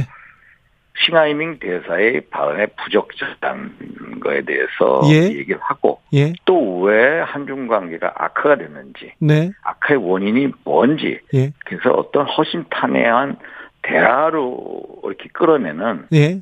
좀 발상의 전환을 해야 되거든요. 그게 그렇죠. 그게 외교, 외교 아닙니까? 그게 정치고요. 예, 정부 차원에서도 그렇고 네. 의회 차원에서도 네. 그걸 해 나가야 되거든요. 네. 그래서 네. 민당 의원들이 원래 계획 된 그 가시지 않았습니까? 네네네. 가서 예. 간걸 가지고 얘기할 게 아닙니다. 예예. 예. 가서 예. 이분들이 어떤 대화의 어떤 메시지, 핵심이 예. 뭐냐? 예. 라는 것을 전달하면 되는 거거든요. 알겠습니다. 네. 예, 예. 이럴 때일수록 조금 사실 한미일이 가까워지면서 중국은 약간 소외되고 걱정하고 있으니 중국도 좀 따독일 필요가 있는데 맞습니다. 민주당 의원뿐만 아니라 국민의힘이 이럴 때 의원들이 더 좀 외교적 노력을 해줬으면 좋겠습니다. 국민된 예. 입장으로요. 예, 예. 같이 네. 그래서 예. 민당 의원들하고 오늘도 보니까 두 분이 국민의 의원이 빠졌다고 하더라고요. 네. 박정 의원, 도종환 의원 분들이 가는데. 네. 그래서 국민의 의원들 같이 가서 한 목소리로 이렇게 얘기를 하면 더 좋았을 텐데 하는 네. 아쉬움이 남습니다. 알겠습니다. 어, 의원님은 어떻게 빨리 의원단을 꾸려가지고 한번 다녀오셨으면 좋겠습니다. 네. 예. 예. 어, 참 무역 수지 적자도 걱정이고요. 대중 무역 수지 적자 계속 이어지면 우리 아, 수출 빨간불 계속 되는데 이 문제 빨리 풀어야 되는데 그리고 중국 단체 관광객도 빨리 들어왔으면 한다는 생각도 있으니 이런 예, 거는 좀 챙겨 주십시오. 예, 그러니까 우리가 2016년 7월에 사드 배치 결정을 내렸습니다. 네. 그리고 2017년 봄부터 이제 사드 배치가 실행이 되잖아요. 네. 그러면서 중국에서 한한령이라고 내렸습니다. 네. 그래서 소위 말해서 이제 롯데, 뭐 이마트 네. 이런 불매 운동이 있었고 또 아모레 퍼시픽도 마찬가지고요. 네. 또 관광 제한을 하지 않았습니까? 네. 관광. 또 판호라고 해가지고요. 판하오라고 해가지고 중국말로 이제 우리가 게임 업체들이 나가면은 이 허가증을 받아야 됩니다. 네. 미국하고 일본 기업들은 다 가지고 있는데 우리만 그걸 제한을 했어요. 그래서 제한을 하다가 작년부터 좀 풀리기 시작하는 거예요. 네. 이거를 제가 네. 싱하이밍한테도 몇 번 만나서 풀어라 풀어라 몇 번 얘기를 했거든요. 예. 그래서 윤석열 정부 들어가서 그걸 막 풀기 시작하는 거예요. 예. 좋은 찰나에 왔는데 또 이런 사건이 터져서. 그렇죠. 안타까운데 외교라는 것은 이런 데서 지혜를 모으고. 네. 또 그럼으로써 어떤 그 전화위복의 기회를 만들어가는 거. 네. 또 그게 또 바로 외교고 정치라고 봅니다. 알겠습니다. 예. 자, 정치 현안에 대해서도 여러 가지 조금 물어보고 싶은데요. 조금 짧게 대답해 주시면 제가 많이 물어볼게요. 예. 자, 김기현 대표 대표 취임 100일 됐습니다.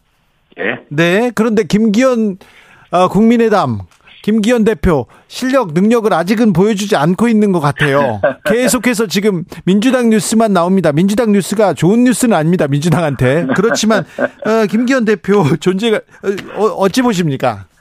아, 일단 김기현 대표는 솔직히 이제 지난번 3월 8일인가요? 전대에서 뽑히셨죠. 네. 당원 100% 투표에 의해서 53%인가 받으셨어요. 예. 원래 처음 스타트할 때는 3%로 기억을 하고요. 아, 예. 수직 상승을 했어요. 수직 그렇죠. 상승한 배경에는 이제 예. 소위 말해서 대통령 측근들의 힘 모으기가 있었고요. 그렇죠. 그러다 보니까 이제 대중적인 인식이 이제 그, 어? 어떤 용산 그 출장소다 이런 좀 예, 그런 인식도 있죠.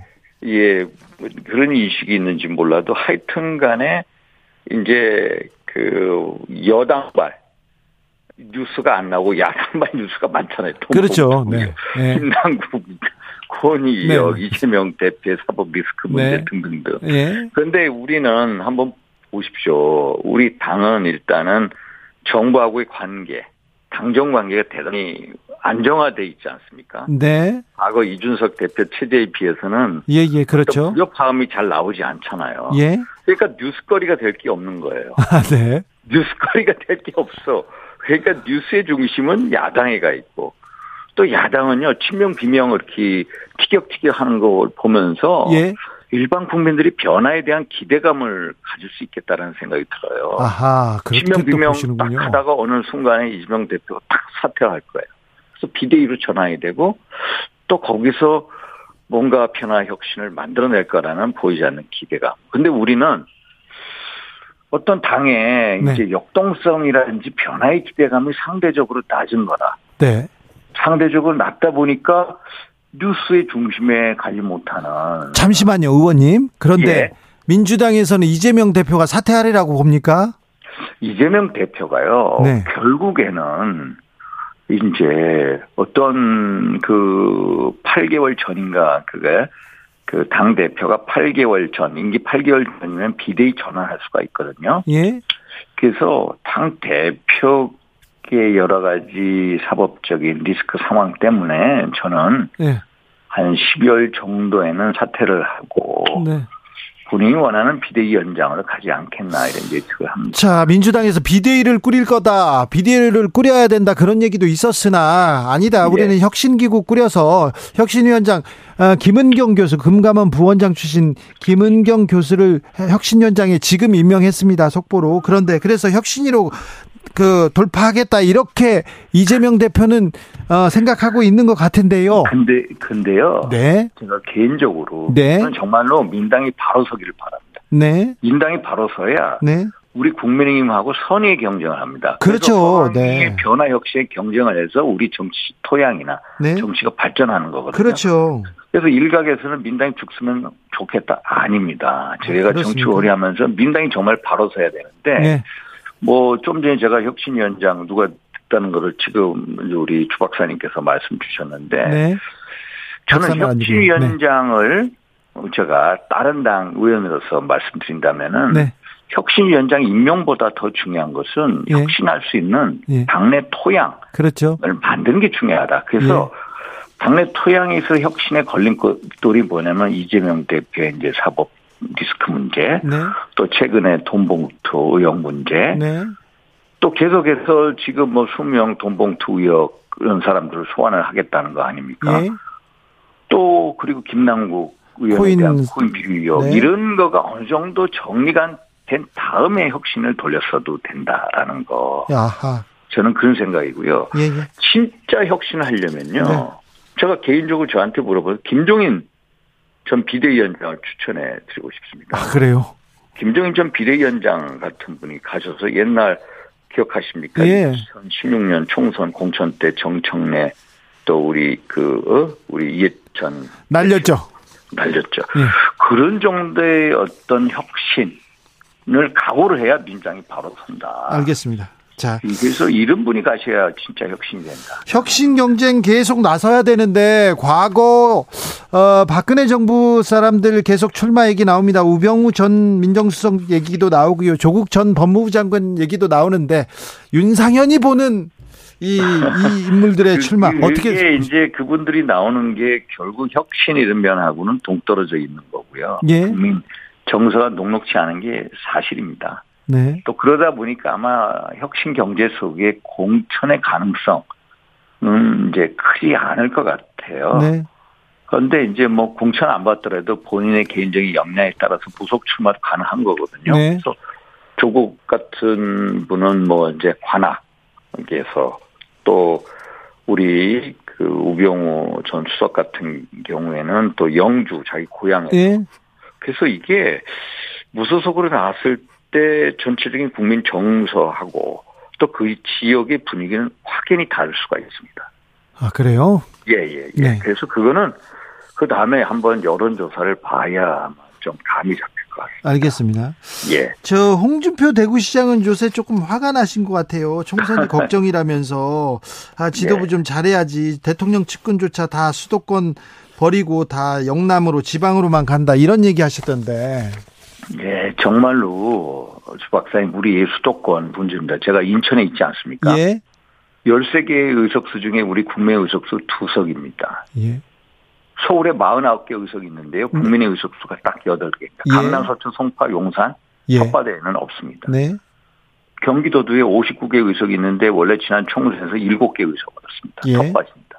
최근에 김학의 의원이 재보궐로 와서 8개 의석이거든요. 그러면 서울, 경기, 인천 121개 의석수 중에 우리 국민의 의석수 18개입니다. 예. 근데 다음 내년도 선거에는요, 유권자가 서울, 경기, 인천이 50%를 넘습니다. 예. 전체 지역구 의석수가 253개인데요. 128개 네. 의석이 됩니다. 네. 딱 이 반 이상이 됩니다. 결국 수도권에서 이겨야 됩니다. 수도권. 그렇죠. 수도권에서 이기기 위해서는 수도권 전략이 나와야 되고 메시지와 공약과 인물이 있어야 되는데 정말 홍준표 대표의 그 충정만큼 정말로 수도권에 나올 인물이 없습니다. 아 그래요? 그대로 없습니다. 국민의힘에 그 사람들이 다 줄 서고 있다는데요? 아, 아닙니다. 그래요? 정말로 경쟁력이 있는 수도권 예? 네. 인물이 없고요. 네. 지금 서울, 경기, 인천의 여론조사 보면요. 예. 여론조사는 꼭 알려줘야 되는데 중앙일보 제가 보니까 중앙일보가 리서치 앤 리서치 의뢰해서 네. 최근에 2,405명을 대상에 여론조사했는데 네. 서울, 경기, 인천 평균 각 지역별로 5, 6% 칩니다. 아 그래요? 오히려 지금 이 상황에서도 예? 정말로 서울, 경기, 인천이 전부 지지입니다. 열세입니다. 네. 그런데 나올 사람은 없습니다. 그러니까 홍준표 전 이제 그 대표 대구시장 같은 네. 이제 걱정을 하고 있는 게 사실입니다. 정말 자, 저도 걱정입니다. 네. 1234님께서 윤상현 의원님이 당대표 되면 여야 협치 가능하다고 봅니다. 적어도 지금 여야 대표들이 만나서 밥은 먹고 있으리라고 봅니다. 이런 사람들이 많은데요. 정말로 그렇게 돼야 됩니다. 최근에요. 그, 네. 이재명 대표하고 김기현 대표도 추경을 전제로 만나자고 제안해서 만나야 됩니다. 아, 그래야죠. 만나야죠. 아니라 후쿠시마 네. 오염수 문제 또 여러 가지 이제 뭐 정치 개혁 문제 만나야 길이 열리는 거 아닙니까? 예. 그래서 우리 그 김기현 대표님 요새 워딩을 보면 좀 안타까운 게 너무 그 야당 대표의 최전선에 공격수가 돼버렸습니다. 아, 그러니까요. 대표님은 네. 제가 개인적으로 보면 그런 말씀 드리고 싶어요. 아, 그렇게 하실 필요가 없다. 네. 중국 오히려, 공격할 필요 없어요. 오히려 돌파구를 열어야 된다. 예? 만나. 만나고 또 폭탄주도 돌리고 네. 그러면서 공감대를 형성하고 거기서 또 잘하면 대통령하고의 면담도 만들고 그렇죠. 정치라는 거거든요. 네. 그, 그렇게 해야 이 후쿠시마 오염수 문제라든지 네. 한중 관계 네. 이런 게 다 풀리게 되는 겁니다. 그렇죠. 이게 정치 나 만나서 대화를 하고 정치를 해야지 되지. 이게 뭐 정치적 사건이 아닌 것도 다 정치화되지 않습니까? 예, 예 양극화되고. 예, 예. 그래서 좀 우리 대표님께서 지금까지 무난하게 해 오셨는데 네. 좀 더 폭을 네. 광폭을 해주십사 이런 부탁의 말씀드립니다. 알겠습니다. 자 예. 윤상현 의원이 빨리 중국에 가셨으면 하는 생각이 있는데 예, 네, 예. 일정이 잡히면 그때 한번 모시겠습니다. 예. 국민의힘 윤상현 의원이었습니다. 감사합니다. 감사합니다. 정치 피로, 사건 사고로 인한 피로, 고달픈 일상에서 오는 피로. 오늘 시사하셨습니까? 경험해보세요. 들은 날과 안 들은 날의 차이. 여러분의 피로를 날려줄 저녁 한 끼 시사. 추진우 라이브. 훅 인터뷰 이어가겠습니다. 거듭 송구하다는 말씀 드린다. 유가족과는 시기와 방법을 협의해서 만나겠다. 이렇게 용산구청장 박희영 용산구청장이 말했습니다. 하지만 유가족을 피해서 오전 7시에 출근을 하고요. 출입문을 닫아버렸습니다. 경찰 기동대 투입까지 요청했습니다.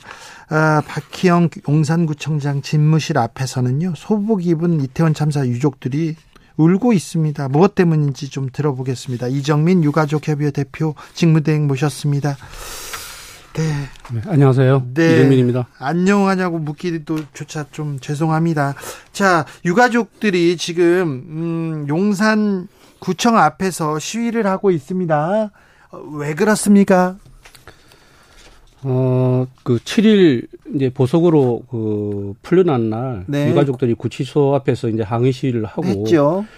어, 또 당연히 그날 나와가지고 카메라 앞에서 네. 유가족들에게 최소한 사죄라도 할 줄 알았습니다. 네. 안 했어요? 예, 그런데 그냥 경찰 기동대를 불러가지고, 어, 유가족을 압박을 하는 동안에 자기는 그냥 도망쳐 버렸습니다. 그 자리에서. 아, 그 자리에서도 그 다음에도 사과의 뜻 전하지 않았습니까? 네, 그런 건 전혀 없었습니다. 그렇습니까? 예. 아, 지금 유가족 협의회에서 박형구청장 출근 안 된다 이렇게 저지하는 이유는 무엇입니까? 우리는 그 박희영을 구청장으로 인정을 할 수가 없습니다. 어, 무려 159명의 국민 생명이 세상을 떠날 수밖에 없도록 방치한 지자체장이 네. 그 책임을 지지 않고 계속해서 무죄를 주장하고 있고 그 직을 유지하려는 그런 바람찬 행동을 우리가 묵과할 수가 없기 때문입니다. 네. 아, 저는 근데 경찰, 기, 아니, 시위한다고 경찰의 기동대까지 투입 요청하는 건 이거는 좀 심하다 이런 생각도 하는데 이 부분은 음. 유가족들은 어떻게 생각하십니까? 그 용산구청은 과연 그렇게 그렇게 할 자격이 있는지 저는 묻고 싶습니다. 국천장 네. 하나 지키자고 전 직원이 그냥 유가족을 털어맞고 예. 그것도 모자라서 기동대 투입을 요청을 하고 예. 사실 그런 의지로 10월 29일 밤에 용산구청에서 국민의 생명과 안전을 지키려는 노력을 구청장 지키려는 노력에 반만 했더라도 네. 그렇게 많은 청춘들이 세상을 떠나지는 않았을 겁니다. 박형 구청장이요 시기와 방법을 협의해서 만나겠다 이렇게 보도 자료도 냈어요. 그런데 어, 유가족한테 어떤 메시 제안이 왔을 거 아닙니까? 뭐 간접적으로 그러한 제안이 왔다고는 이야기는 들었는데요. 네. 어, 저희는 우리 유가족들이 그 박형을 만날 이유가 하등의 이유가 없고요. 그 만남의 전제 조건은 구청장직을 사퇴하고 어, 유가족들의 진정성 있는 사과를 한다고 할때 네. 그때는 저희가 만나는 것을 검토할 수 있지만 지금 현재 상황은 유가족들도 만날 생각이 없다. 네네. 네. 네. 이상민 행안부 장관은 지금 탄핵 심판 중입니다. 네. 자, 이, 이 이런 장면은 유가족 협의회에서는 어떻게 보고 있습니까? 이상민 장관도 박혜영과 마찬가지로 사퇴를 해야 됨에도 아직도 그 직을 유지하고 있습니다. 네. 그 한결같이 정말 너무 뻔뻔합니다. 이상민은 행정안전부 장관으로서 아무런 역할도 한 것이 없고 네. 아무런 역할도 할 줄을 모릅니다. 네. 한마디로 할 줄 아는 게 없습니다. 그런데 행정안전부라는 중요한 자리에 그런 사람이 버티고 있다는 것이 어, 과연 대한민국에 무슨 도움이 될지 네. 저는 알 수가 없습니다. 자, 이태원 참사 진상 규명은 아직도 되지 않았다. 특별법 제정하라 이런 목소리를 내고 있는데요. 왜 특별법을 만들어야 합니까? 어, 특별법은 그 재난 참사를 방지할 수 있는 법이기도 하고요. 예. 그 어문투성인 참사 발생 과정과 수습 과정을 조사해서 정확한 진상 규명이 되어져야 합니다. 네. 그래야만 억울한 젊은 청춘들의 넋을 조금이라도 위로할 수 있고 희생자의 가족인 부모 형제들도 어, 그 트라우마를 극복하고 일상으로 돌아갈 수 있는 유일한 희망이기 때문입니다. 네. 음, 서울 광장에 지금 분향소 설치되어 있죠. 예, 예. 네. 지금 그런데 어, 저 서울시장과 좀 갈등이 있죠. 지금 네. 그 합의돼서 서울시하고 합의돼서 거기에 분향소 설치한 거 아닙니까? 어, 저희가 분향소를 설치하고 광장 사용 허가를 신청을 했는데 네. 뭐 특별한 이유 없이 불허를 했거든요. 예. 그리고는 지금 불법 설치물이라고 지금 이야기를 하고 있습니다. 근데 서울시가 사실 불법 여부를 따질 자격이 없습니다. 서울시는 서울시내 한복판에서 그 159명의 생명을 보호하는데 실패했고 예. 공직자로서의 직무를 다하지 못했기 때문에 네. 법적으로도 그 자리를 물러나야 하거나 또 수사를 통해서 그 죄를 물어야 합니다. 네.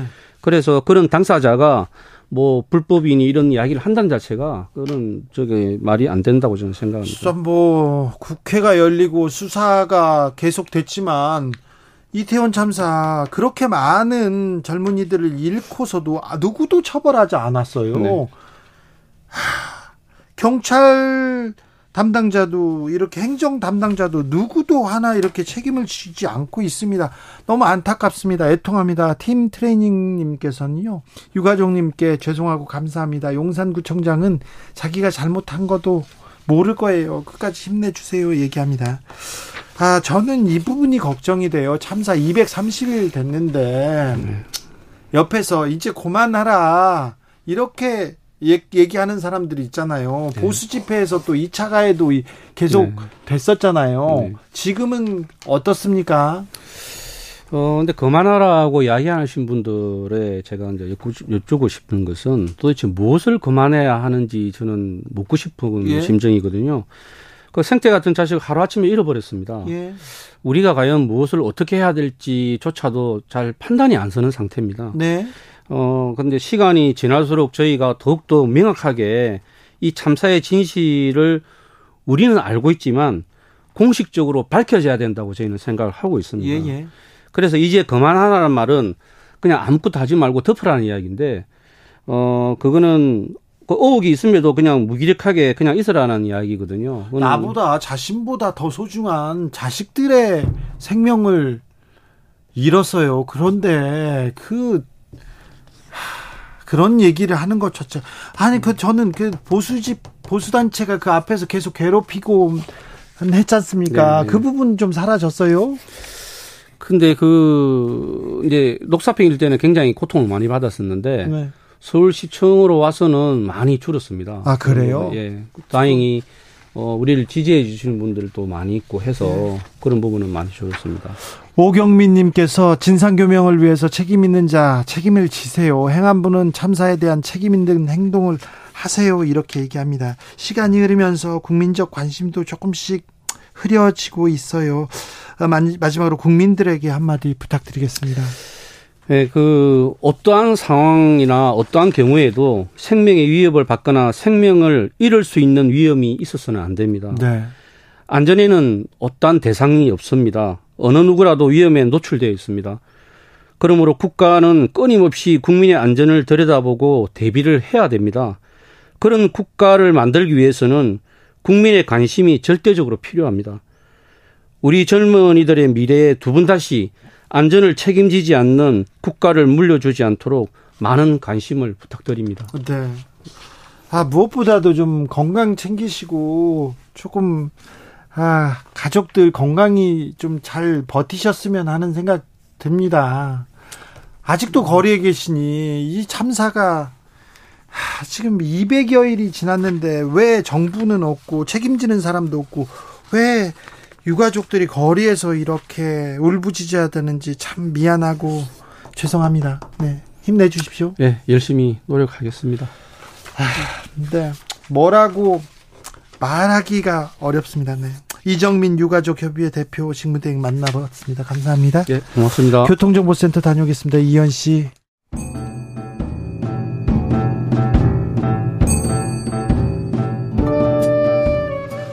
태초에 철학이 있었다. 하늘과 땅 사이 세상의 모든 질문 이제 철학으로 풀어보겠습니다. 철학 어렵다고요? 일단 맛이라도 봅시다. 철학의 맛.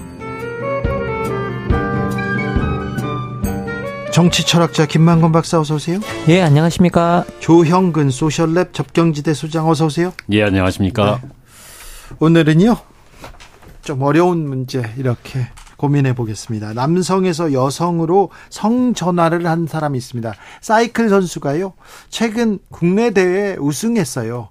그런데 공정성 상실했다. 아니다. 여성 역차별하고 있다. 이런 논란이 시작됐습니다. 이 음. 사이클 선수는 이 공개적으로 논란에 대해서 고민하고 토론해 달라고 일부러 이 어, 대회에 나섰다고 합니다. 자, 선생님들은 음. 어떻게 생각하십니까? 아니 뭐 이렇게 시작하기 전에 좀 말씀드려야 될 게이 네. 문제는 저희 뭐 제가 들어오기도 전에도 이제 그 어, 조영근 소장님께도 말씀드렸는데 남자 셋이 앉아서 할 이야기는 아닌 것 같다. 아, 네. 그래 조금 이제 그 다른 어그 그 당사자나 아니면 음. 이제 여성 전문가들이 여, 전문가들이 좀 네. 있었으면 좋았겠다라는 네. 생각이 좀 들었는데요. 음. 그런데 뭐 적어도 이번에 나하린 선수의 이제 그 말은 되게 중요한 말인 것 같아요. 음. 이런 것들이 공적 이슈가 돼서 사람들이 이 문제를 가지고 토론했으면 좋겠다라는 음, 음. 건 상당히 중요한 게 뭐냐면 음, 음. 이런 토론이 없으면 그 사람들의 존재 자체가 보이지 않거든요. 네. 그래서 어떻게 보면 공적 토론이 있다라는 것은 음. 그것이 논란이 된다고 할지라도 사회가 그 존재들이 우리 소수의 존재들에게 관심을 가지고 있고 그것들을 어떻게 포용할 것인가에 대해서 논의를 출발할 수 있고 어 그리고 이제 그 존재 자체를 인식할 수 있는 계기들이 되기 때문에 제대로 인식할 수 있는 계기들이기 때문에 상당히 그런 논란을 그런 논의를 원했던 건 아닌가라는 음. 생각이 듭니다. 그래서 그 논의를 원했던 그 부분은 절실히 공감하는 부분입니다. 음. 예, 이 문제가 사실은 참 어려운 문제다라고 생각이 들고요. 네. 우선 하나는 음, 참또 그 다른 한편으로는 우리를 그 제대로 좀 토론을 하면 참 많은 걸 배울 수 있는 그렇죠. 그런 주제이기도 하다. 우선 하나는 공정성이란 뭔가 네. 이걸 고민해 볼 수 있는 음. 예, 그 같은 여성이면 같이 공정한 거냐라고 음. 하는 두 번째 공정성이라는 게 뭐냐 그냥, 그냥 과학적으로 기계적으로 결정되는 거냐 아니면 사회적으로 결정되는 거냐 이런 여러 가지 고민을 할 수 있게 해주고요. 또 하나는 그 흔히 저희가 이제 양성 그렇죠? 음. 여성과 남성이라고 하는 양성 구별이 음. 과연 그렇게 자명한 것인가? 음. 라고 하는 이런 질문을 던져볼 수 있게 할 것 같아요. 예를 들면 저희가 요즘 최근에는 그런 이분법이 아니고 성별 구별이라는 거는 정말 연속적인 것이다. 네. 이런 얘기를 많이 하죠. 그래서 굉장히 성이 많고 다양하고 어 그래서 예전에는 그냥 성기로 구별을 했잖아요. 외성 외부 성기로.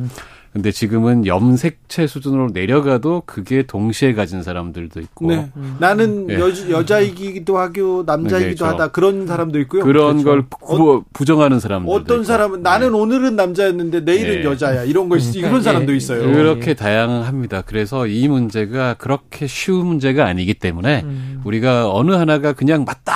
라고 손들어 주는 게 중요한 게 아니고 네. 우리 사회가 음. 앞으로 두고두고 계속 토론할 거리다. 음. 자, 우리가 토론해야 되는데 네. 어, 그, 우리가 선진국에서 그리고 우리 정도 수준에서 굉장히 이 부분에 대해서는 토론을 꺼립니다. 얘기하고 아, 얘기하고 싶지도 않고요. 또 혐오하기도 합니다. 그래서 우리가 또 더 얘기해야 되는데 음 얼마 전에 이런 일이 있었습니다. 미국 시애틀에서 한인이 운영하는 여성 전용 찜질방이 있어요. 음. 근데 거기에 성전환 수술을 받지 않는 음. 트랜스젠더가 왔는데 입장을 허용하지 않은 거예요. 음. 이 부분에 대해서 어, 지방법원이 차별 금지 위배 판결을 내렸습니다. 그러니까 뭐 벌금을 내야 될 것 같습니다. 이 결정을 두고도 감론을박이 있는데 미국에도 있는데 이 부분도 곧 우리가 이 이런 그 판결 보게 될 거거든요. 우리나라에서도.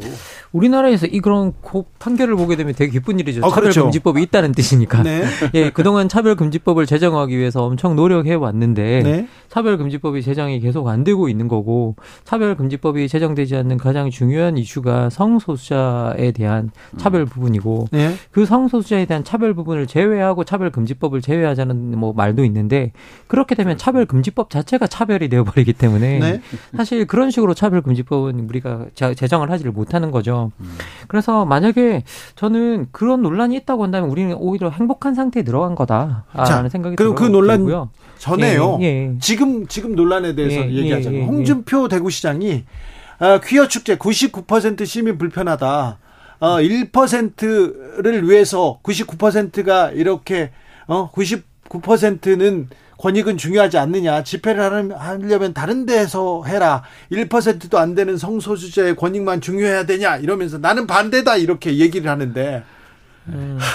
예, 행정은 어, 광장을 쓰겠다는 사람들, 네. 예, 나와서 뭔가 축제를 하겠다는 사람들이 예, 그 내용을 따지는 게 아니고 어, 그 사람들이 잘할 수 있게 해주는 게 행정입니다. 아. 예, 음. 그걸 가지고 가치 판단을 하는 영역은 따로 있죠. 정치 저희가 윤리학도 있고 정치도 있고 이런 것들이 얘기를 하고 공론을 만들고 하는 것인데 행정이 그런 걸 판단하면 안 됩니다. 아하. 행정은 음. 예컨대 그것이 명백하고 현존하는 사회적 위협이 되는가. 음. 네. 그래서 이거는 막을 수 없다. 굉장히 음. 근거가 구체적이어야 되죠. 네. 그런 게 아니면 서비스해야죠. 네. 예, 그거는 이게 이런 뭐 차별 이런 문제 이전에 행정에 대한 기본적인 생각이 저는 좀 잘못됐다고 음. 생각합니다. 집회하면 거의 대부분의 시민들이 불편합니다. 아니 뭐 그게 문제가 아니라 이건 또 뭐 불편하게 하겠다는 것도 아니고 네. 어떻게 보면 이제 어떻게 뭐 축제의 성격이나 그런 거 가진 이제 집회도 금지를 하겠다라는 거잖아요. 네. 대부분 네. 다 보면 그런데 여기 들여다가 보면 많은 사람들이 이제 집회는 사실은 신고제잖아요. 자유로운 음. 국가에서는 네.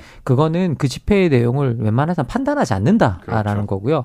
그 집회의 내용을 우리가 행정에 판단하기 시작하면 그때부터 허가 화제가 되어버리는 거거든요. 그렇죠. 예. 예. 검열이네요. 그렇죠. 검열이 예. 되어버리는 권리가 거니까요. 없습니다. 예.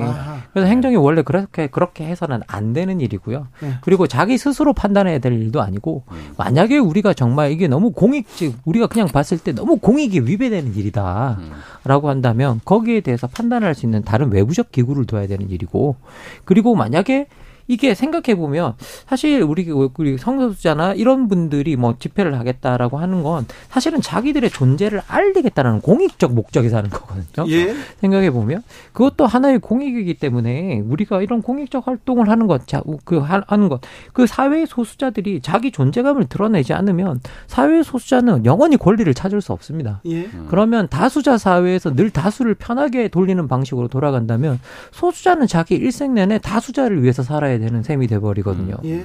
그럼 다수 그 소수자도 자기의 삶이 있고 그리고 또 누구라도 소수자뿐만 아니죠. 모든 음. 개인이 자기의 좋은 삶을 살 권리가 있다고 한다면 자기 삶을 실현할 수 있는 어떤 하나의 보장된 헌법적 자유로서 집회를 하겠다는데 음. 이걸 막을 이유는 없는 거죠. 성소수자의 권리를 보장받지 못하고 있다. 차별받는다. 한국에서는 이렇게 음. 생각해서 음.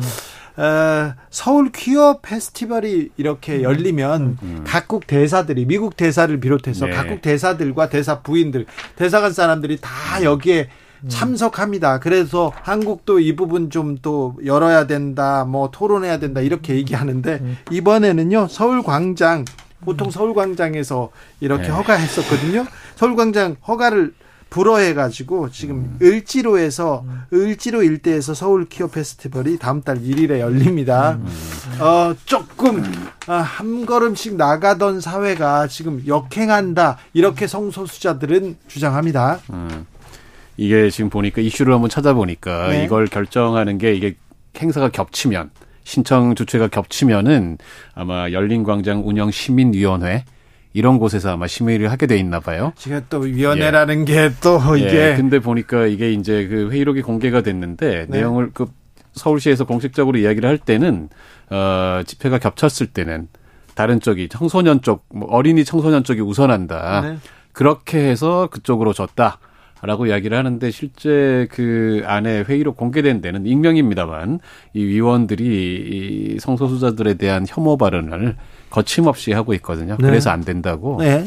그래서 이것은 사실은 우리 사회가 더불어 사는 사회 특히 아까 뭐 우리 김만권 선생님께서도 얘기했지만 어 소수자들일수록 사실은 더 우리가 그 얘기를 할 수 있게 보장해 주는 게 민주주의 사회잖아요. 네. 원래 다수자들은 보장해 주지 않아도 이야기 이미 충분히 네. 충분히 스피커를 갖고 있고 이야기를 많이 하고 있는데 네. 그들을 보기 싫은 데 가서 너네끼리 하라라고 이야기하면 그거는 민주주의 사회의 본질에 위배되죠. 예, 뭐 실제 우리가 살면서 이제 뭐 다수자와 소수자들이 항상 같이 어울려 살아가게 되고요. 그리고 근본적으로 많은 사람들이 다수자의 편에 서는 이유는 하나밖에 없어요. 소수자가 되었을 때 받는 억압을 알고 있거든요. 네. 그래서 사실 소수자가 되는 억압에 대한 공포가 알게 모르게 내재되어 있고 우리가 사실 사회생활 하다 보면 우리가 눈치 보고 사람 많은 쪽으로 가잖아요. 그 이유가 뭐냐라고 하면 사람 많은 음. 쪽에 섰을 때 안전하다고 생각하기 때문이거든요. 그렇습니까? 예, 예. 음. 대부분 식당도 그렇습니까? 예. 아, 뭐 식당의 문제는 좀 다르고요. 아, 네네. 예.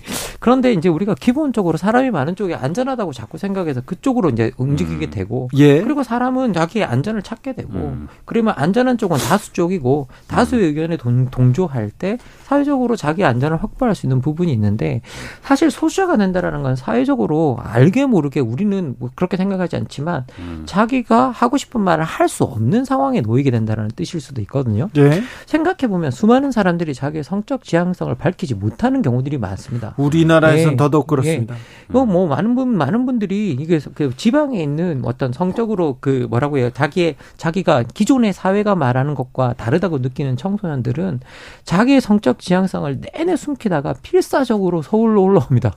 지방에서 벗어나서 그렇게 올라오는 이주하는 경우가 상당히 많거든요. 예. 그건 결국은 자기가 살고 있는 가족이나 이런 모여 있는 그런 동네에서 자기의 성적 지향성 같은 것들이 드러났을 때 자기와 가족의 삶이 어떻게 파괴될지 알고 있는 거예요. 예. 그래서 그 부분에 대해서 밝히지도 못하는 상황이었다가 서울에 와서 처음으로 두려워하면서 생활하고 자기와 같은 사람들을 찾아다니다가 우연히 그렇게 자기와 같은 사람들을 만나게 되면 거기서 해방의 공간을 발견하고 음. 이제 그러는 경우가 상당히 많아요. 이게 음. 서울 퀴어 축제도 그런 장소 중에 하나였어요. 음. 사람들이 나와서 내가 처음으로 안전하게 사람들과 음. 나와 음. 지향성이 비슷한 사람들과 즐길 수 있는 음. 그런 장소가 되고 있거든요. 사실 모든 사람들이 그렇게 억압받는 상황 속에서 자기가 자유롭게 그나마 우리가 그 공간 속에서는 이렇게 해도 괜찮아라고 하는 공간일 수 있는데 그런 음. 공간을 이런 방식으로 억압하고 배제한다라는 건 저는 우리가 함께 살아가는 세상 속에서 이게 정말 이렇게까지 할 필요가 있을까? 라는 음. 생각이 저 개인적인 생각입니다. 예. 네. 속보 말씀드리겠습니다. 오늘 낮 대구 서구 한 공장에서 발생한 화재와 관련해서 대응 단계가 1단계에서 2단계로 상향됐습니다. 인명 인명 피해 여부는 지금 확인 중인데요. 어, 소방 당국은 헬기 4대를 비롯해서 소방력 169명과 차량 60대 등을 현장에 투입한 상황입니다. 대구 서구 중리동에서 음. 공장 화재입니다. 대응 2단계로 상향됐습니다. 이런 거 밝혀줘야 됩니다. 네. 네. 뉴스에서. 예. 네. 다시 돌아오겠습니다. 예. 성소수자 얘기로. 음. 근데 다른 분야에 대해서는 우리나라가 의식적으로도 많이 이렇게 선진화됐다. 음. 이제 열려 있다. 어느 정도 토론도 한다. 이렇게 얘기합니다. 뭐 아직도 정치 지향을 가지고 음. 어뭐뭐 뭐팍 터지게 싸우는 사람들도 있기는 하지만 하지만 그런데 성소수자 문제에게는요.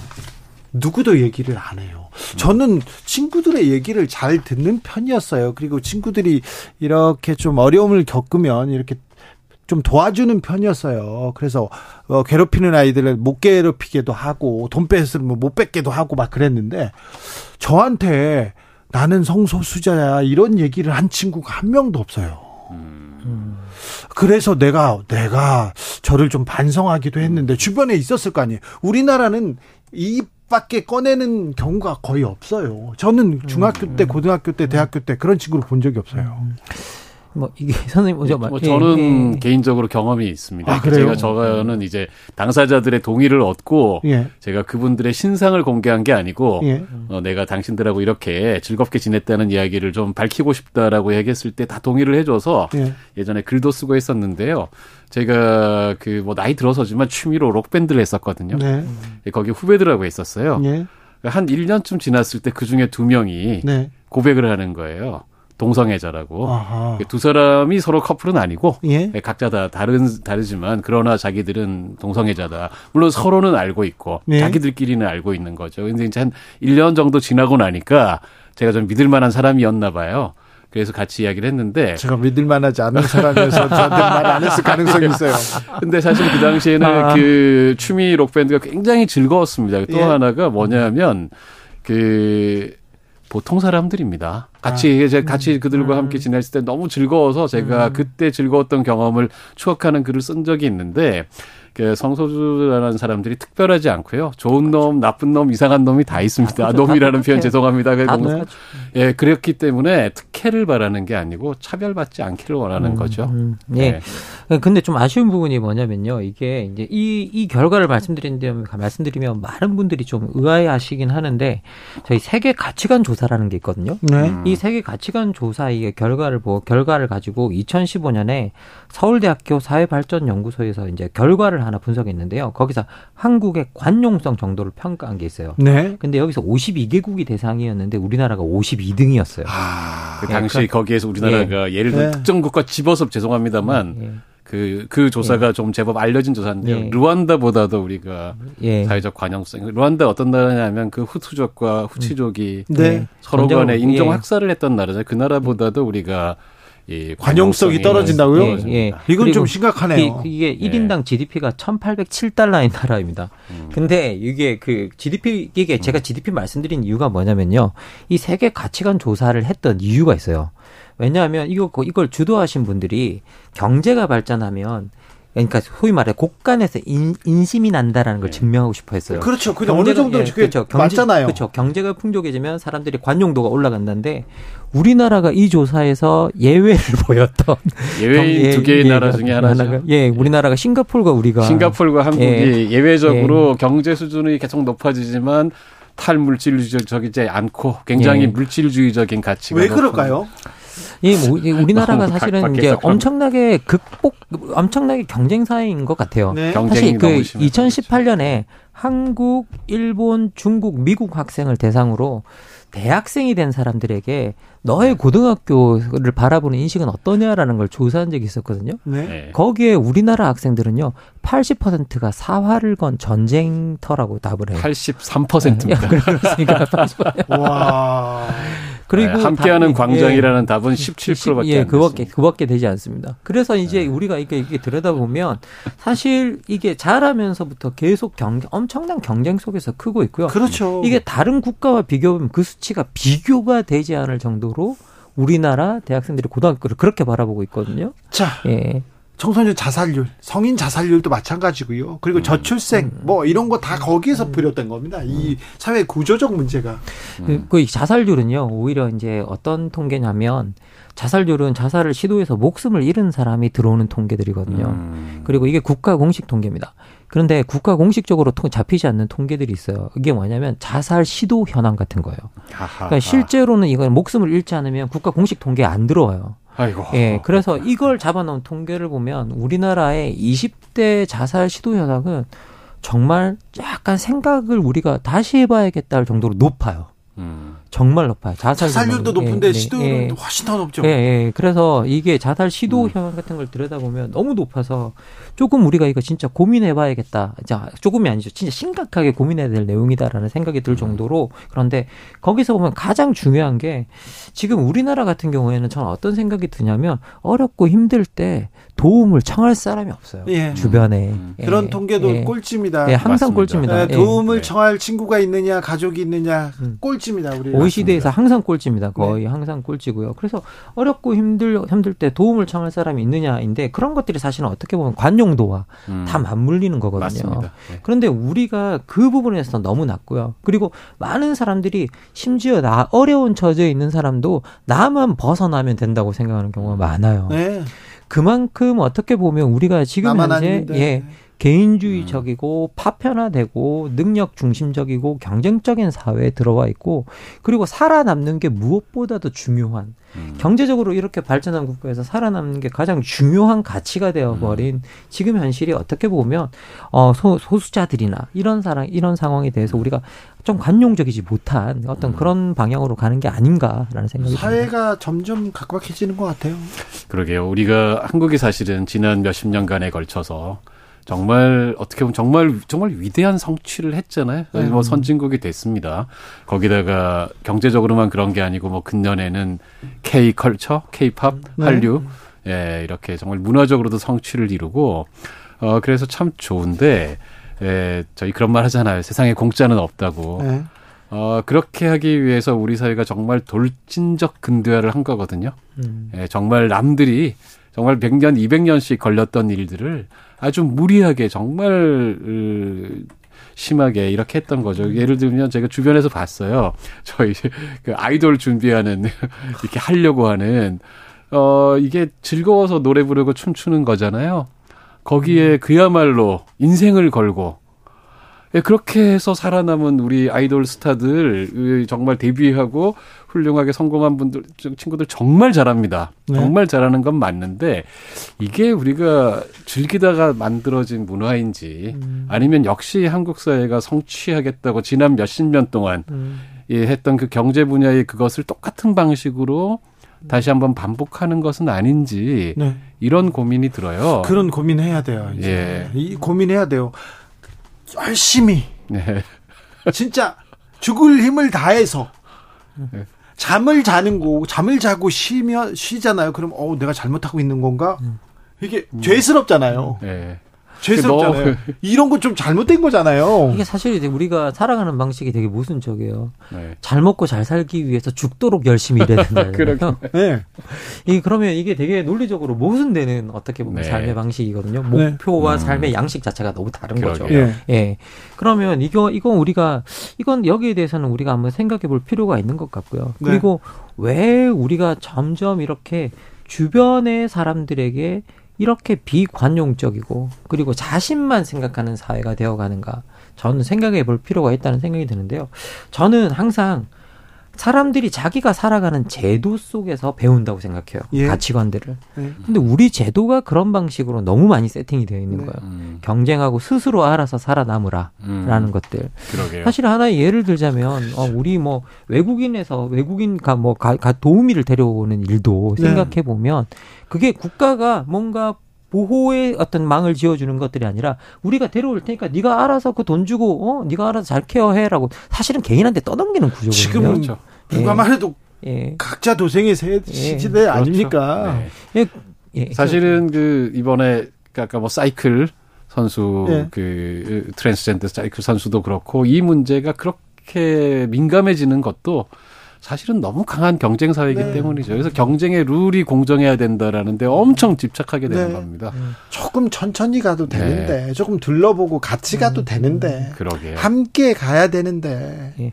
아니 뭐 이게 이게 또 이제 좀 관련해서 좀 정보를 조금 드리자고 한다면 이번에 뭐 어, 여성 남성이 여성으로 이렇게 넘어오는 경우에 뭐 그냥 금방 쉽게 우승을 차지하는 것처럼 이야기를 하고 있는데요. 사실 우리가 근력을 많이 쓰는 운동 중에 하나가 수영이잖아요. 예. 이게 뭐 작년가에 이제 그 그, 그 어, 그, 여, 미국에서 여성, 그, 그 트랜스젠더 선수가 이제 여성부로 넘어와서 1등을 해서 우승을 해서 수영대에서 음. 우승을 해서 엄청나게 화제가 된 적이 있었어요. 네. 그리고 엄청나게 이 여성 선수가 비난을 받았어요. 예. 네, 엄청난 비난을 받았어요.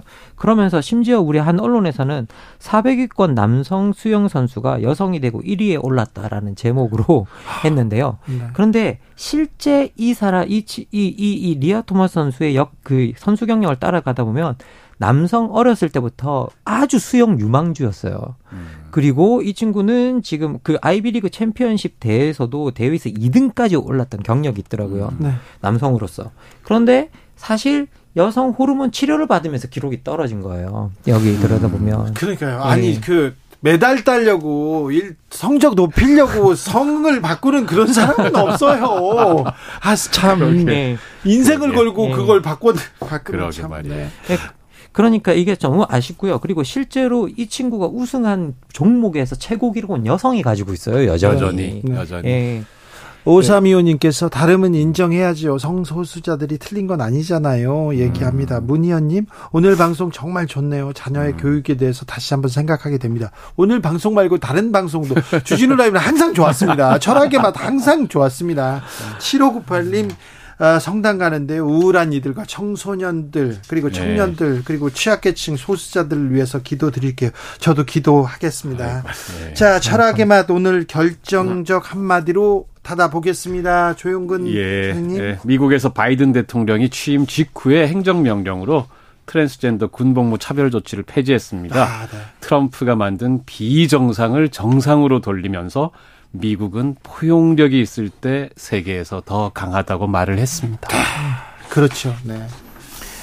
뭐 다른 박사님. 예, 다른 말 드릴 게 아니라 앞 앉아서 한 번만 10초만 이야기해 보시면 다 그냥 평범한 우리 같은 이웃입니다. 네. 친구고요. 네. 이웃이고요. 다 똑같아요. 네. 그렇다고 해서 이게 뿔 달린 것도 아니고요. 네. 얼마나 착하고 좋은 사람들인데. 그렇게 어떤 경우에도 차별은 안 됩니다. 왜 혐오는 안 됩니다. 혐오할 차별할 권리는 누구도 갖고 있지 않습니다. 김만곤 박사님, 조영권 조영근 소장님 오늘도 감사했습니다. 네, 네 감사합니다. 레이디 가가의 Born This Way 들으면서 저는 여기서 인사드리겠습니다. 저는 내일 오후 5시 5분에 돌아오겠습니다. 지금까지 주진우였습니다.